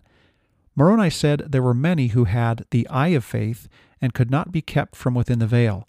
They saw glorious things. This really brings Moroni's discourse on faith to a close, although he will later give us more insight into his own experiences in penetrating the veil, and will say a little bit more about the brother of Jared and the, the power of his writings and also the way in which he was able to move mountains. But uh, by and large, this chapter is now going to take a turn, and we're going to read, before he gives us his final farewell in the final four verses of this uh, chapter, Moroni is going to give us this account of this experience that he had with the Lord Jesus Christ and how he spoke to him and how the Lord spoke back. And we get the words of the Savior directly in these verses. So, this is the final section, then, we might say, of the book of Ether, chapter 12, accepting that farewell that we'll read of in the final four verses. So now that Moroni is on the subject of this record coming forth to the Gentiles, and we have a sense for just how critical that is to him, and how important that is to his mission and ministry, we now come into this subject where he speaks to the Lord about his concerns that the weakness inherent in the record will prevent it from uh, fulfilling its desired purpose. So, he says this at the end of verse 22 Therefore the Lord hath commanded me, yea, even Jesus Christ. Meaning that Jesus Christ has commanded Moroni to play his part in bringing this record forth unto the Gentiles. So then Moroni says this to the Lord in verse 23 And I said unto him, Lord, the Gentiles will mock at these things because of our weakness in writing. For, Lord, thou hast made us mighty in word by faith, but thou hast not made us mighty in writing. So Moroni was clearly a powerful speaker, but felt that his writing did not reflect that same power. However, I think it's accurate to say that Moroni isn't just referring to himself here, he's referring to the record in general. We might remember how at the end of Mormon uh, chapter 9, he talked about the limitations of language that he was subject to there. We get the impression that he wished that he could have written in Hebrew, but the, the limitations of the plates precluded him from doing so, so he used Reformed Egyptian. Then, as we come into his abridgment of the 24 Jaredite plates and we learn about the vision of the brother of Jared and his writings, we wonder if they had the pure language of Adam. And then, if that is the case, Moroni would have had an awareness even further of the weakness in his own writings and in the weakness of the record. Uh, and specifically, what we're talking about here is the inability, the limitations of language to truly transmit the spiritual concepts that are meant to be transmitted through Scripture. That, of course, is really the task of Scripture. It is to be a conduit for revelation. Its writings can be understood on their face, and they should be, but we also open ourselves up to heavenly communication as we read them. And what the Lord is about to teach Moroni is that that process can still take place with this record, even though it has the limitations and weakness that Moroni is describing. Then Moroni finishes this comment to the Lord by saying, For thou hast made all this people that they could speak much because of the Holy Ghost which thou hast given them. Again, it's the Holy Ghost that giveth utterance, and we know from other passages of Scripture, we might think of uh, the 50th section of the Doctrine and Covenants, for example, when we find that if a preacher preaches by the Spirit and the receiver receives by the Spirit, then there is a level of spiritual communication that's taking place between the receiver and the Lord. It's a pattern of revelation. And so, in that sense, the preacher simply became a facilitator or a conduit. And really, that's what Scripture can be too. And that's what the Lord is teaching Moroni here. Verse 24 And thou hast made us that we could write but little because of the awkwardness of our hands. So here he refers to hands. Earlier in the book of Mormon, he referred to the limitation of his language. Behold, thou hast not made us mighty in writing, like unto the brother of Jared. So there's that comparison now that he has experienced the wonder of the writings of the brother of Jared.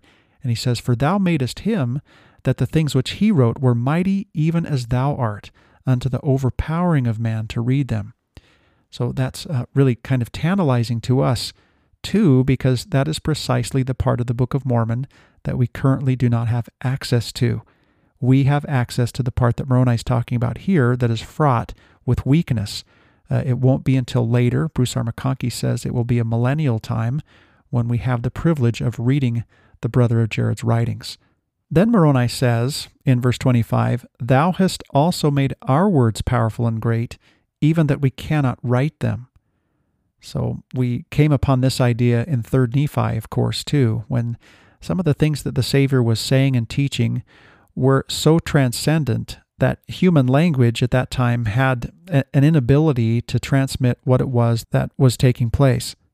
So, what I think we can see here is that Moroni uh, is consumed with a sincere desire that the record would come forth to the Gentiles and that they too would sense the powerful and great things which these prophets have seen and which they are trying to transmit to modern day readers, but the limitations of written language might preclude this from happening. So we know well that language does have its limitations in transmitting spiritual concepts. John the Revelator uh, used symbols largely to um, describe his great vision of all things. And of course, we know, and in fact, the book of Revelation has a lot of allusions to music, but we know that music has a very interesting way of transmitting spiritual truths in ways that written language cannot. So it has its limitations, and that's what Moroni is keying in on here and is concerned with. He wants this record to contain all that it should when it comes forth to the latter days. And so then he says this to the Lord. He expresses this very specific concern. Wherefore, when we write, we behold our weakness. In other words, we understand the disparity between the powerful and great spiritual truths that we're trying to transmit and the inability of language to transmit them. And he says, When we write, we behold our weakness and stumble because of the placing of our words. And I fear lest the Gentiles shall mock at our words. Now, whenever I think of that phrase, maybe I shouldn't, but I think of a time when Mark Twain poked fun at the Book of Mormon. He once said, The Book of Mormon, engraved upon metal plates, was dug up out of the ground in some out of the way corner of Canada by Joseph Smith a man of no repute and of no authority. And upon this extravagantly doubtful document the Mormon Church was built, and upon it stands today and flourishes. On another occasion, he said, All men have heard of the Mormon Bible, but few have taken the trouble to read it. And then he says, The book is a curiosity to me. It is such a pretentious affair, and yet so slow, so sleepy. Well, we'll say more about mocking in just a moment. Um, but I've always found that to be an interesting example of someone who is such a great author in his own right, but who really had no idea what it was that he was mocking.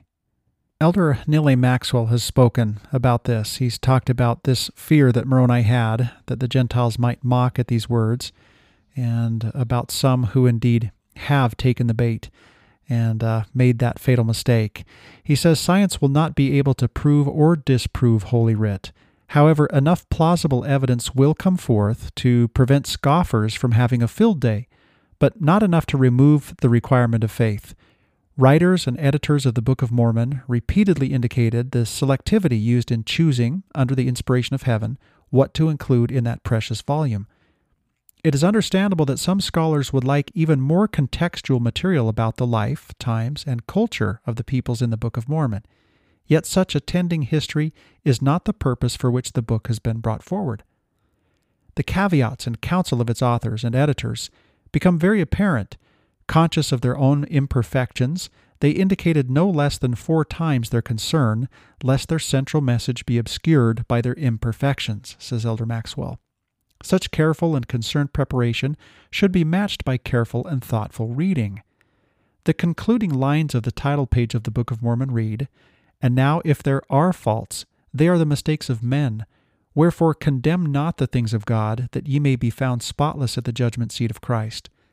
Likewise, we read these comments If there be faults, they be the faults of a man. But behold, we know no fault. Nevertheless, God knoweth all things. Therefore, he that condemneth, let him be aware lest he shall be in danger of hell fire. Condemn me not because of mine imperfection, neither my father because of his imperfection, Moroni says in Mormon chapter 9. Neither them who have written before him, but rather give thanks unto God that he hath made manifest unto you our imperfections, that ye may learn to be more wise than we have been. And then Elder Maxwell quotes Moroni in the verses that we've just read Lord, the Gentiles will mock at these things because of our weakness in writing. For, Lord, thou hast made us mighty in word by faith, but thou hast not made us mighty in writing. For thou hast made all this people that they could speak much because of the Holy Ghost which thou hast given them.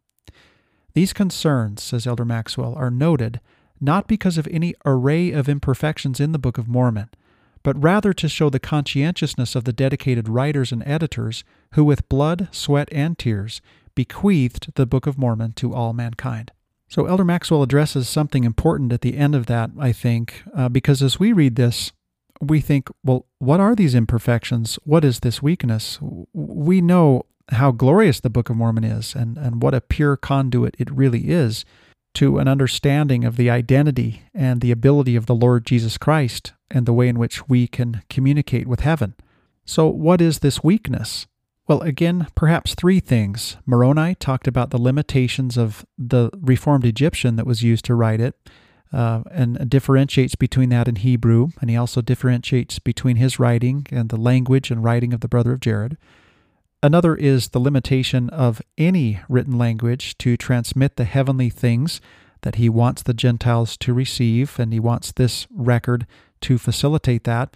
And then, thirdly, we're learning here from Elder Maxwell that this reference to weakness is really a reflection of the conscientious nature of its writers and their fervent desire, as, as reflected so beautifully by Enos once again, uh, by, their, by their fervent desire that this record would come forth uh, in the latter days and fulfill its purpose.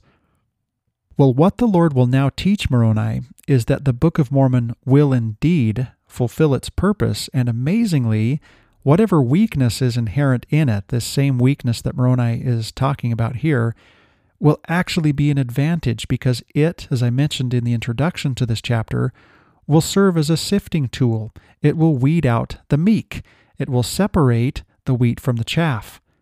Those who think to mock it instead of considering what it is that it is actually bringing mankind, and I hope that ultimately Mark Twain will take a different attitude towards the Book of Mormon, but those who do mock it in such a manner, the Lord calls them fools. So in verse 26, he answers Moroni by saying, And when I had said this, the Lord spake unto me, saying, Fools mock, but they shall mourn, and my grace is sufficient for the meek, that they shall take no advantage of your weakness. So it's direct and strong language from the Lord, and it's memorable. Fools mock, but they shall mourn. We can take that to mean that those like Mark Twain and others who have mocked the Book of Mormon will ultimately mourn that they had uh, railed against something so miraculous and marvelous and, and so heavenly. But there is another message here, and I just mentioned it again and mentioned it in the introduction, and that is that those uh, who will ultimately mourn are those who are tripped up by the weakness that is inherent in the book. Uh, er, it's those who did not see it for what it was. And, and the, the reason they did not is because they were not meek. So his grace is sufficient, but who is it sufficient for? The meek.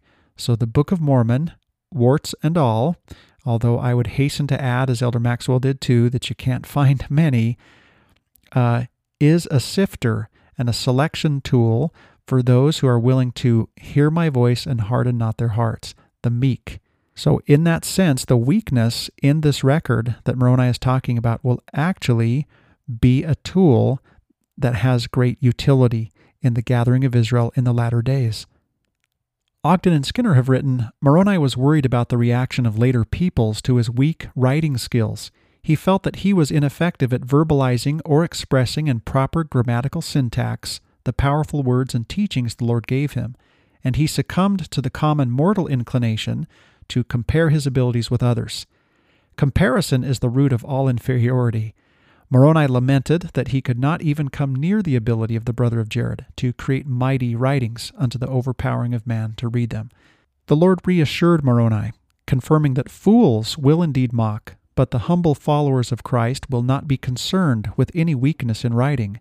Through the Holy Spirit, they will be accepting of the life changing messages. Then the Lord tells Moroni this in verse 27, uh, as if to say, Since we're talking about the weakness in this record, and now that I've told you that it will actually have utility, let me speak of the concept of weakness more broadly.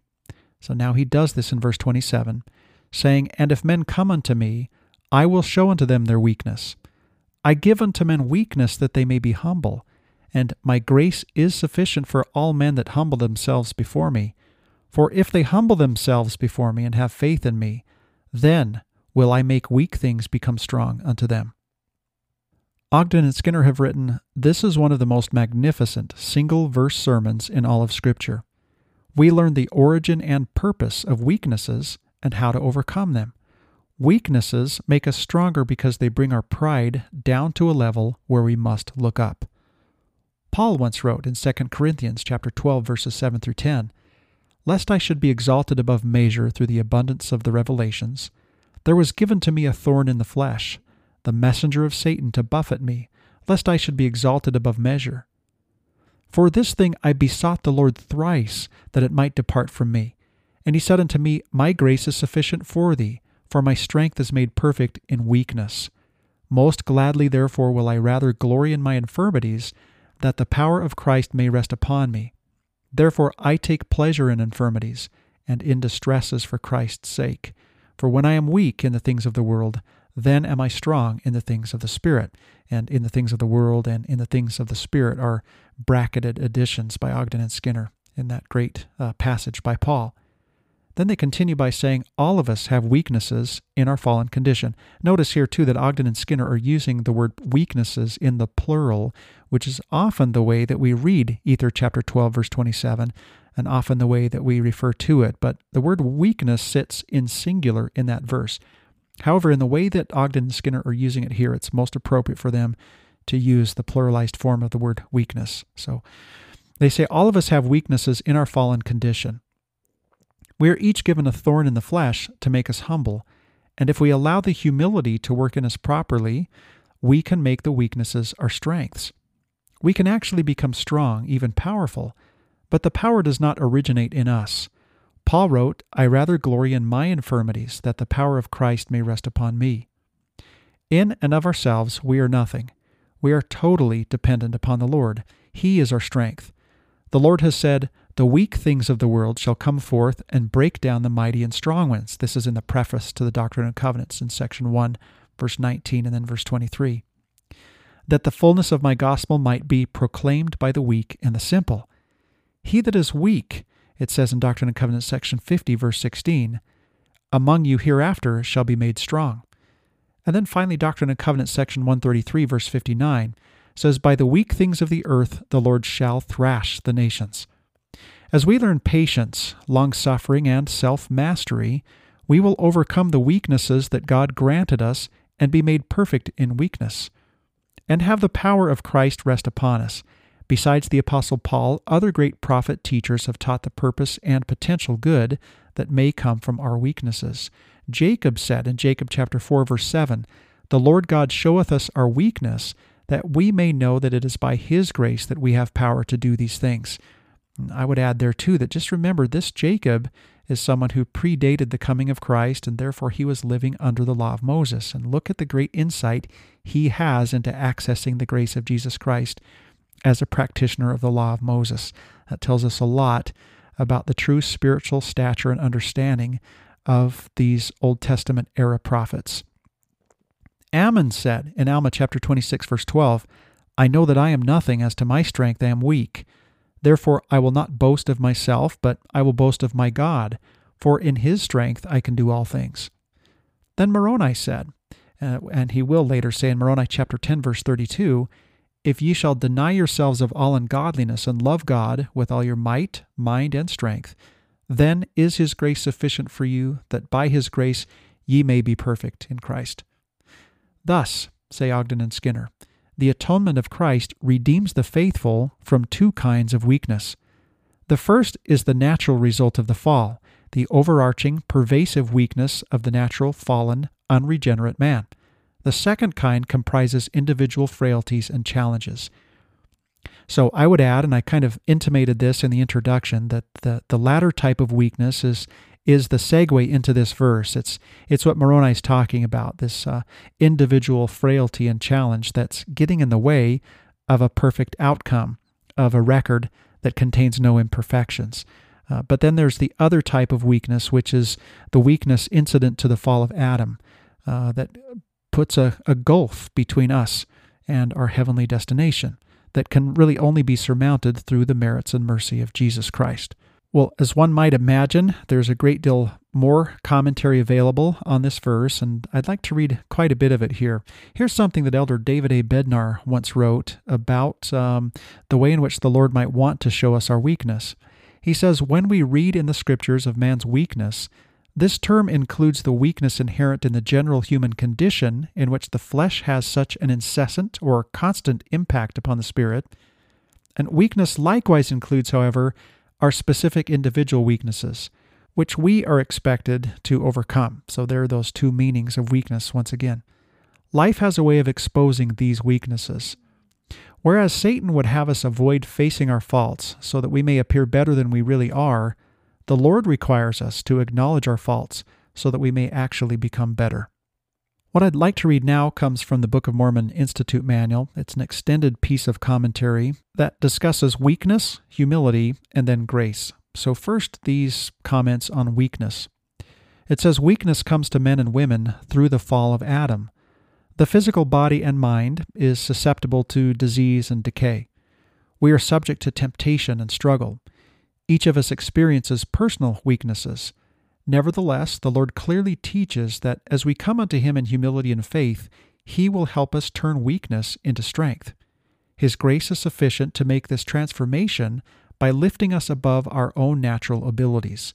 In a very personal way, we experience how the power of the atonement overcomes the effect of the fall. Elder Neal A. Maxwell of the Quorum of the Twelve Apostles spoke of how the Lord can help us overcome our weaknesses. He said, When we read in the Scriptures of man's weakness, this term includes the generic but necessary weakness inherent in the general human condition, in which the flesh has such an incessant impact upon the spirit. Weakness likewise includes, however, our specific individual weaknesses, which we are expected to overcome. Life has a way of exposing these weaknesses, and that, of course, uh, uh, is what Elder Bednar just quoted a moment ago. Furthermore, Elder Maxwell described how recognizing our weaknesses is one way that the Lord has chosen to increase our learning. He said, When we are unduly impatient with an omniscient God's timing, we really are suggesting that we know what is best. Strange, isn't it? We who wear wristwatches seek to counsel him who oversees cosmic clocks and calendars. Because God wants us to come home after having become more like him and his Son, part of this developmental process of necessity consists of showing unto us our weaknesses. Hence, if we have ultimate hope, we will be submissive, because with His help, those weaknesses can even become strengths. It is not an easy thing, however, to be shown one's weaknesses, as these are regularly demonstrated by life circumstances. Nevertheless, this is part of coming unto Christ, and it is a vital, if painful, part of God's plan of happiness. The Scriptures testify that Jesus Christ can save us from our inadequacies as well as our sins. 2 Corinthians chapter 12 verse 9 says, "Most gladly therefore will I rather glory in my infirmities, that the power of Christ may rest upon me." Hebrews chapter 4 verse 16, "Let us therefore come boldly unto the throne of grace, that we may obtain mercy and find grace to help in time of need." Jacob chapter 4 verse 7, "The Lord God showeth us our weakness, that we may know that it is by his grace that we have power to do these things." Alma chapter 26 verse 12, I know that I am nothing, as to my strength I am weak. Therefore I will not boast of myself, but I will boast of my God, for in his strength I can do all things. And then Moroni chapter 10 verse 32, and these are all the references that Ogden and Skinner shared with us as well.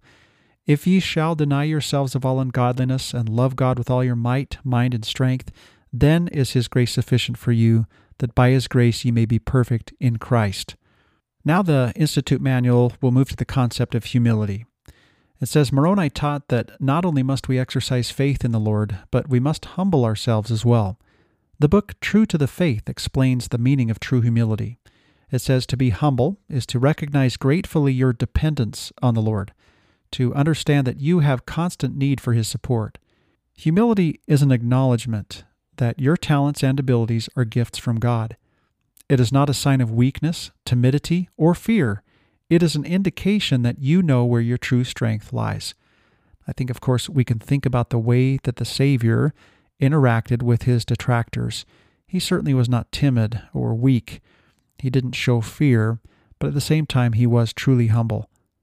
Now, uh, the Institute Manual teaches about grace, and before I move into that, I'd like to read this from Elder Richard G. Scott, who said, Humility is that quality that permits us to be taught from on high through the Spirit or to be taught from sources whose origin was inspiration from the Lord, such as the Scriptures and the comments of the prophets. Humility is the precious, fertile soil of righteous character. In it, the seeds of personal growth germinate. When cultivated through the exercise of faith, pruned by repentance, and fortified by obedience and good works, such seeds produce the cherished fruit of spiritual direction. Divine inspiration and power then result inspiration to know the will of the Lord, power to provide the ability to accomplish that inspired will. That again is from Elder Richard G. Scott. Now, coming back to the Book of Mormon Institute Manual, as it has spoken of weakness and then of humility and then of grace, we move into the grace portion of this commentary.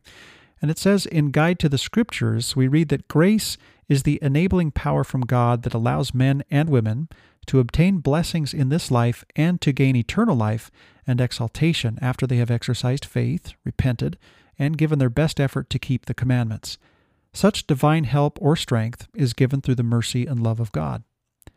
President Thomas S. Monson gave the following words of comfort Should there be anyone who feels he is too weak to change the onward and downward course of his life, or should there be those who fail to resolve to do better because of that greatest of fears, the fear of failure, there is no more comforting assurance to be had than the words of the Lord. My grace, said he, is sufficient for all men that humble themselves before me for if they humble themselves before me and have faith in me, then will I make weak things become strong unto them. Now, the Lord, in verse 28, moves into a, a, related topic, saying, Behold, I will show unto the Gentiles their weakness, and I will show unto them that faith, hope, and charity bringeth unto me the fountain of all righteousness.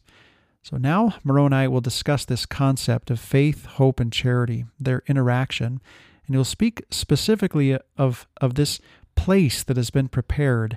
And he will talk about how charity is requisite to the attainment of that place, and ultimately talk about his wish that the Gentiles will have such charity. So that's what he's going to do in the next verses, in verses 29 through 36. And now I, Moroni, having heard these words, was comforted, and said, O Lord, thy righteous will be done. For I know that thou workest unto the children of men according to their faith. So we have just taken in so much by reading this interaction between Moroni and the Lord and getting the Lord's response in verses 26 and 27. There's so much to say about those verses. And now think about what it would have been like for Moroni to have received these words from the Lord uh, at this time. And so that's his response. Uh, he's comforted and he says, Thy righteous will be done. In other words, I accept the idea that this record may have weakness in it, and I now see that this weakness will be a strength because it will be a way to identify the meek. I also see that weaknesses, more generally, can be turned into strengths, either because the weakness itself is an asset that is counterintuitively used by the Lord, or it is a strength that will be overcome when one yokes themselves to Christ through covenant and improves their own personal character, and of course, ultimately crosses that gulf that is imposed upon us by the fall of Adam.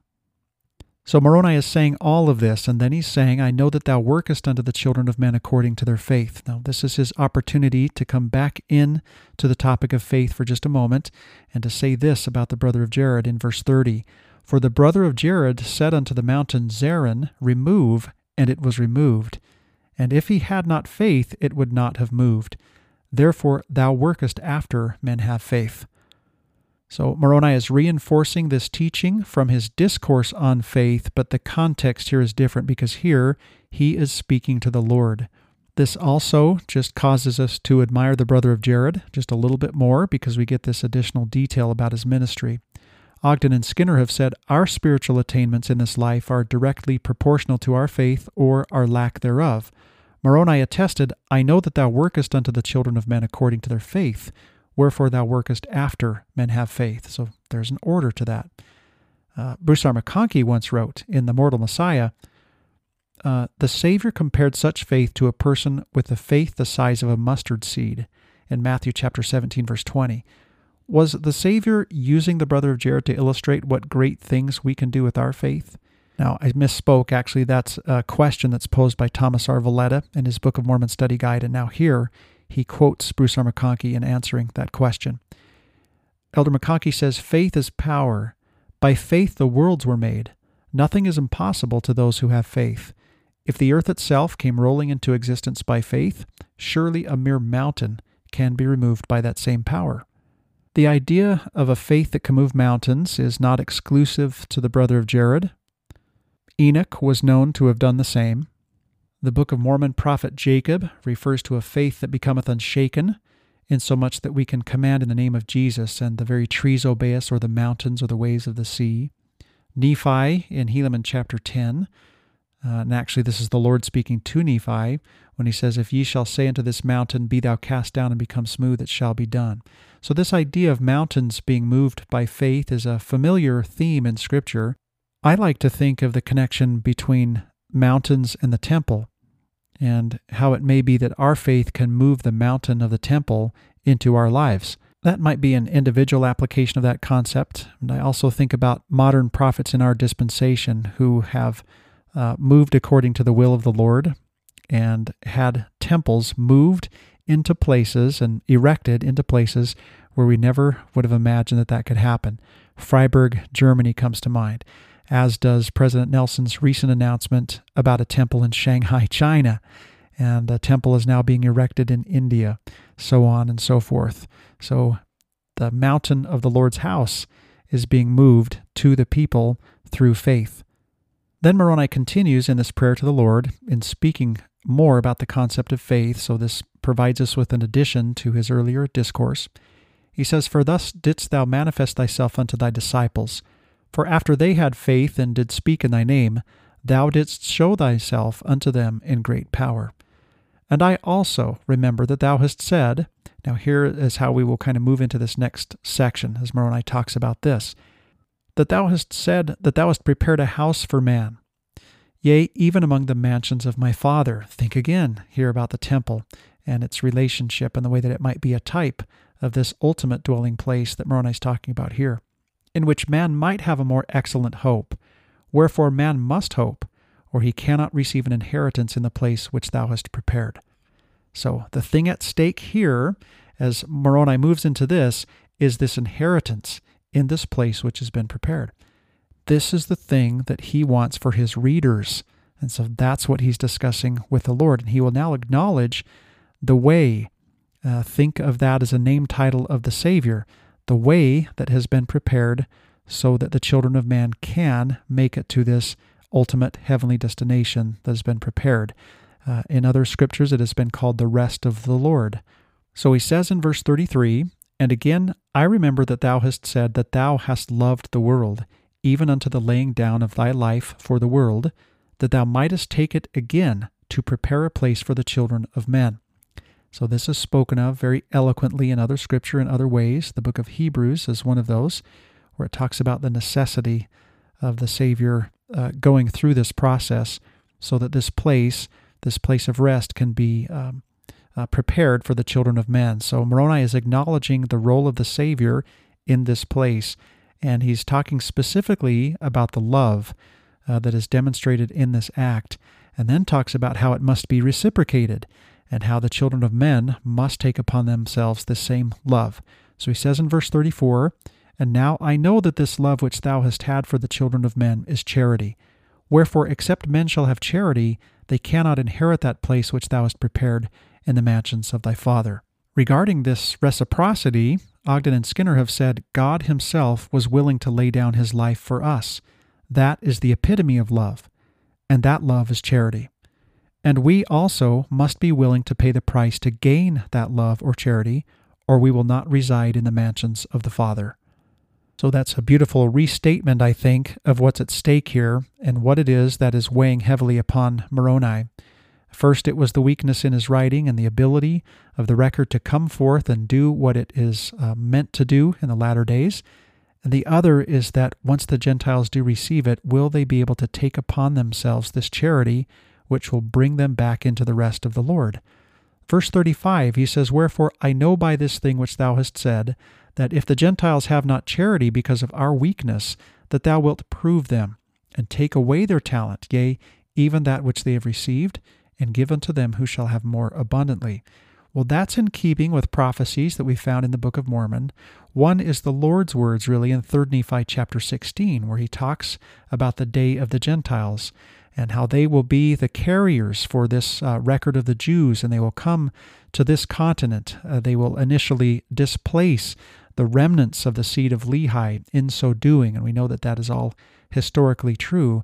Then we are told in 3 Nephi chapter 16, and the Lord quotes from Micah, that as time goes on, this will be taken away from the Gentiles, and instead Israel will move among them as a lion. And so the same thing is being referred to here by Moroni when he says that ultimately the Gentiles shall lose their talent if they don't honor the covenant which they initially were carriers of. And then he says in verse 36 And it came to pass that I prayed unto the Lord that he would give unto the Gentiles grace that they might have charity. So, looking forward into the future, this is Moroni's great concern. It's the concern that the Lord addressed again in 3 Nephi chapter 16 and in other places, and the concern that his father Mormon spoke so much about. So now here's the Lord's response. In verse 37 And it came to pass that the Lord said unto me, if they have not charity, it mattereth not unto thee. Now, does it matter in general? Yes, very much it does. But unto thee, Moroni, you've done all you can. Thou hast been faithful, wherefore thy garments shall be made clean. And because thou hast seen thy weakness, thou shalt be made strong, even unto the sitting down in the place which I have prepared in the mansions of my Father. So notice the verbiage. The Lord once again says, Seen thy weakness. It's not just that you have this weakness, Moroni. It's because you've seen it.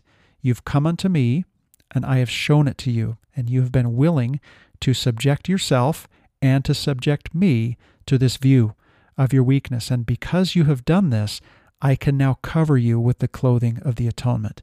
And that is what will make Moroni strong. And he will ultimately be able to sit down in the place which I've prepared in the mansions of my Father. Now, this phrase, sitting down in the place which I have prepared in the mansions of my Father, is directly related to the word reconciliation.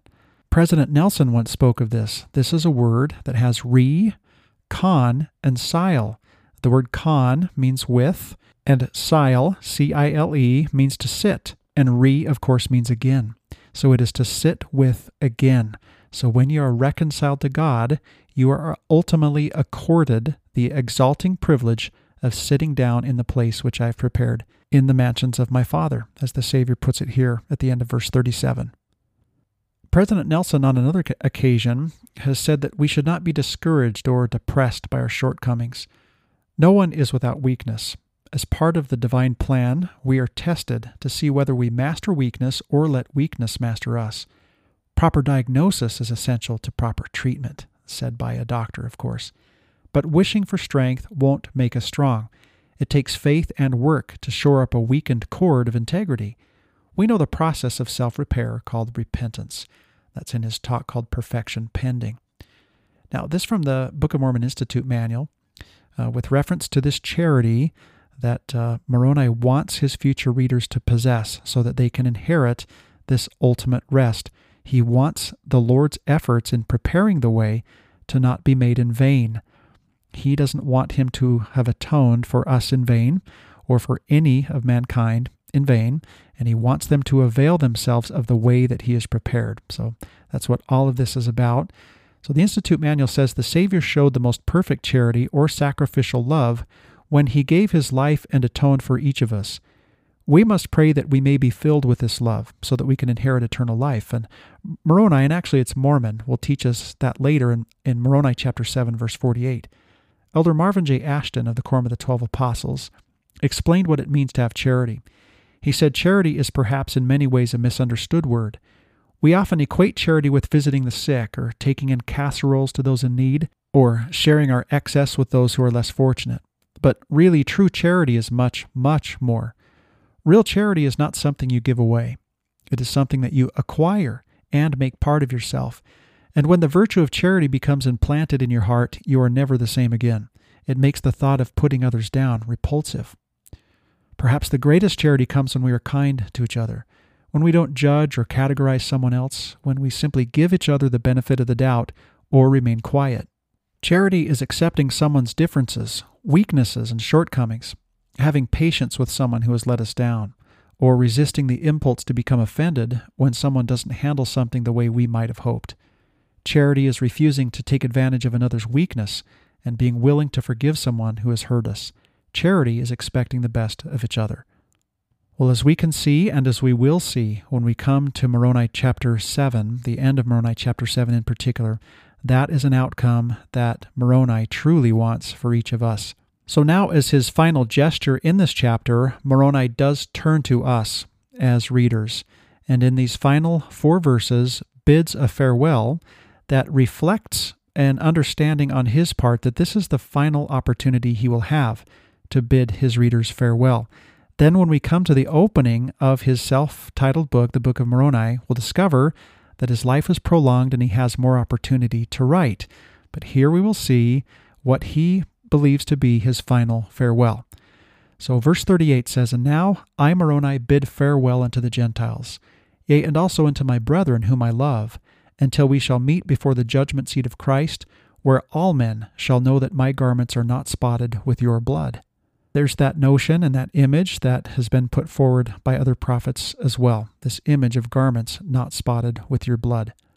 There could be one specific reason that Moroni gave this beautiful final farewell, and that there is another final farewell later. This particular farewell was actually read by Joseph and Hyrum in the Carthage jail. So I'd like to read about that. Ogden and Skinner say these verses, meaning verses 36 through 38, were read by Hyrum Smith just before his martyrdom, and that of his brother Joseph. And how appropriate were these words to that occasion. The Lord's assurance that Joseph and Hyrum were full of charity and were faithful, that they would be cleansed, made strong, and exalted. They bid farewell, as did Moroni, to the Gentiles and to their brethren whom they loved. Well, Elder Jeffrey R. Holland has very memorably spoken about this as well. He did this in his general conference talk called Safety for the Soul. I believe it was in 2009. And he actually held Hyrum Smith's copy of the Book of Mormon in his hands, which he'll tell us in this uh, segment from his talk. He said when Joseph Smith and his brother Hyrum started for Carthage to face what they knew would be an imminent martyrdom, Hyrum read these words to comfort the heart of his brother. And those words again are Ether chapter 12, verses 36 through 38, what we have just read. These are a few short verses from the 12th chapter of Ether in the Book of Mormon. Before closing the book, Hyrum turned down the corner of the page from which he had read, marking it as part of the everlasting testimony for which these two brothers were about to die. Later, when actually incarcerated in the jail, Joseph the prophet turned to the guards who held him captive and bore a powerful testimony of the divine authenticity of the Book of Mormon. Shortly thereafter, pistol and ball would take the lives of these two testators. Then Elder Holland said, As one of a thousand elements of my own testimony of the divinity of the Book of Mormon, I submit this as yet one more evidence of its truthfulness. In this their greatest and last hour of need, I ask you, would these men blaspheme before God by continuing to fix their lives, their honor, and their own search for eternal salvation on a book, and of course by implication a church and a ministry that they had fictitiously created out of whole cloth? Never mind that their wives are about to be widows and their children fatherless Never mind that their little band of followers will yet be houseless, friendless, and homeless, and that their children will leave footprints of blood across frozen rivers and an untamed prairie floor. Never mind that legions will die and other legions live, declaring in the four quarters of this earth that they know the Book of Mormon and the church which it espouses to be true. Disregard all of that and tell me whether in this hour of death these two men would enter the presence of their eternal judge, quoting from and finding solace in a book, which, if not the very word of God, would brand them as impostors and charlatans until the end of time. They would not do that. They were willing to die rather than deny the divine origin and the eternal truthfulness of the Book of Mormon. So it's very interesting and beautiful and significant here as we're in uh, or coming to the end of Ether chapter 12 uh, to know that Joseph and Hyrum regarded the Book of Mormon this way and used it this way in their very last hour, and that it indeed was this particular passage where the Lord spoke to Moroni with respect to charity, and then where Moroni bid this final farewell. It was this passage that they read in their final hours in Carthage. Now, in his farewell, Moroni will tell us this in verses 39 through 41 And then shall ye know that I have seen Jesus. So, Count me among those many that I spoke of earlier who, like the brother of Jared, penetrated the veil and saw Jesus. Ye shall know that I have seen Jesus, and that he hath talked with me face to face, and that he told me in plain humility, even as a man telleth another in mine own language concerning these things. Now, notice that in this encounter with the Savior, Moroni makes reference to the humility. That's something we've just spoken of, the humility of the Savior. What an interesting way to describe his exalted Savior, that he spoke to him in plain humility, and then also to refer to language, which is kind of the crux of the issue as he talks about the, the weakness inherent in his record. So the Savior himself spoke in perfect, plain language, and in plain humility, even as a man telleth another in mine own language concerning these things. Ogden and Skinner have written Moroni gained knowledge and testimony by personal, face to face experience with the Lord Jesus. This is the opportunity extended to all individuals who measure up to the standards set by Moroni, Nephi, Jacob, Isaiah, and many others. The Lord said to the prophet Joseph Smith, and this is in Doctrine and Covenants, section 93, verse 1 Verily, thus saith the Lord, it shall come to pass that every soul who forsaketh his sins and cometh unto me, and calleth on my name, and obeyeth my voice, and keepeth my commandments, shall see my face, and know that I am. Note what Moroni himself said in verse 41, where he says, I would commend you to seek this Jesus. Bruce R. McConkie has written in The Promised Messiah, We have no way of knowing how many mortal persons have seen the Lord. Individual saints and prophets have seen him in all dispensations, and sometimes he has appeared to large congregations. We know that many, exceedingly great many, is the term that's used in Alma chapter 13, verse 12, have enjoyed this privilege. We are left to assume that there are far more occasions, thousands or tens of thousands of times over, that we do not know of than those of which we do have knowledge. Then Moroni says in verse 40, And only a few have I written. And we would say, A few what? Well, from the previous verse, he said, These things. So a few of these things have I written because of my weakness in writing. Again, there's a great deal more. Reinforcing the idea one more time that to us the scriptures need to be a conduit of revelation, an instrument of revelation. And when, uh, as Alma once put it, the word is found in us, that is the character and nature of Jesus Christ that has been inculcated into us by our study of the scriptures and the way in which we have communicated to the Lord through them as a conduit. So now he gives us his final utterance in verse 41, saying, And now I would commend you to seek this Jesus of whom the prophets and apostles have written, that the grace of the Father and also the Lord Jesus Christ and the Holy Ghost, which beareth record of them, may be and abide in you forever. Amen. So, such beautiful language here by Moroni that sounds uh, very similar to the way that Paul ended many of his epistles.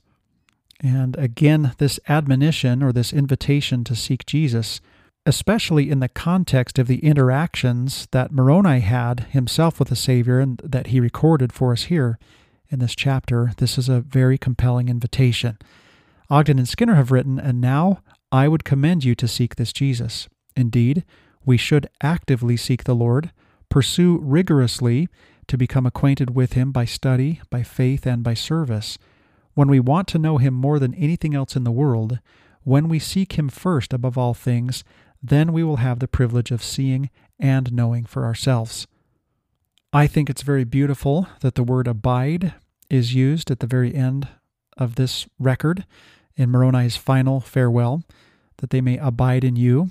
Uh, I think maybe my favorite New Testament story is the story of the two men on the road to Emmaus and how they ask this mysterious stranger to abide with them for longer. And uh, he does, of course, dine with them, and then they have this moment of recognition. There's something so beautiful about that, and it resonates with our longing to have the Lord abide with us forever. And in our mortal and fallen state, we wish for that so much, and we have these wonderful flashes of light where we are aware at more times than others that He is abiding with us through the gift of the Holy Ghost. But we look forward to a time when He would abide with us and in us forever. And so this is Moroni's closing thought. Elder Jeffrey R. Holland has spoken about this word, and he did this in a conference report in April of 2004. He said, Abide in me is an understandable and beautiful enough concept in the elegant English for the King James Bible, but abide is not a word we use much anymore. So I gained even more appreciation for this admonition from the Lord when I was introduced to the translation of this passage in another language. In Spanish, and remember, Elder Holland spent a year in Chile.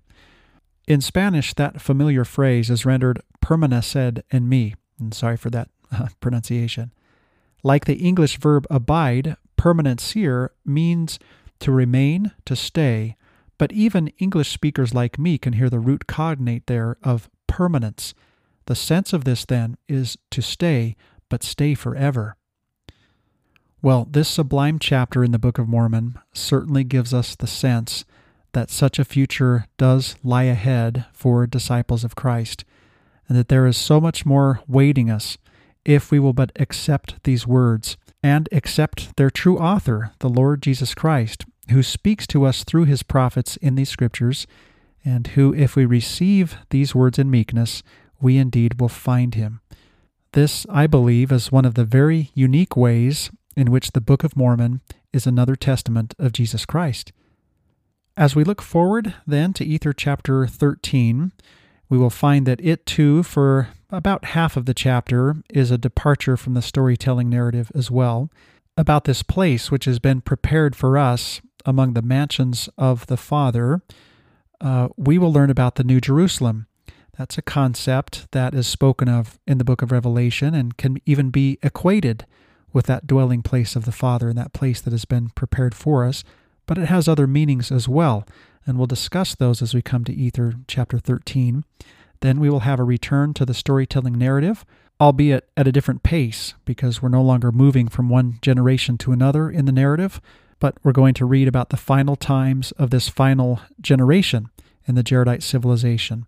So, all of that is to come as we move closer to the end of the 15 chapter Book of Ether. So, for now, of course, this brings us to the end of this magnificent chapter, Ether, chapter 12.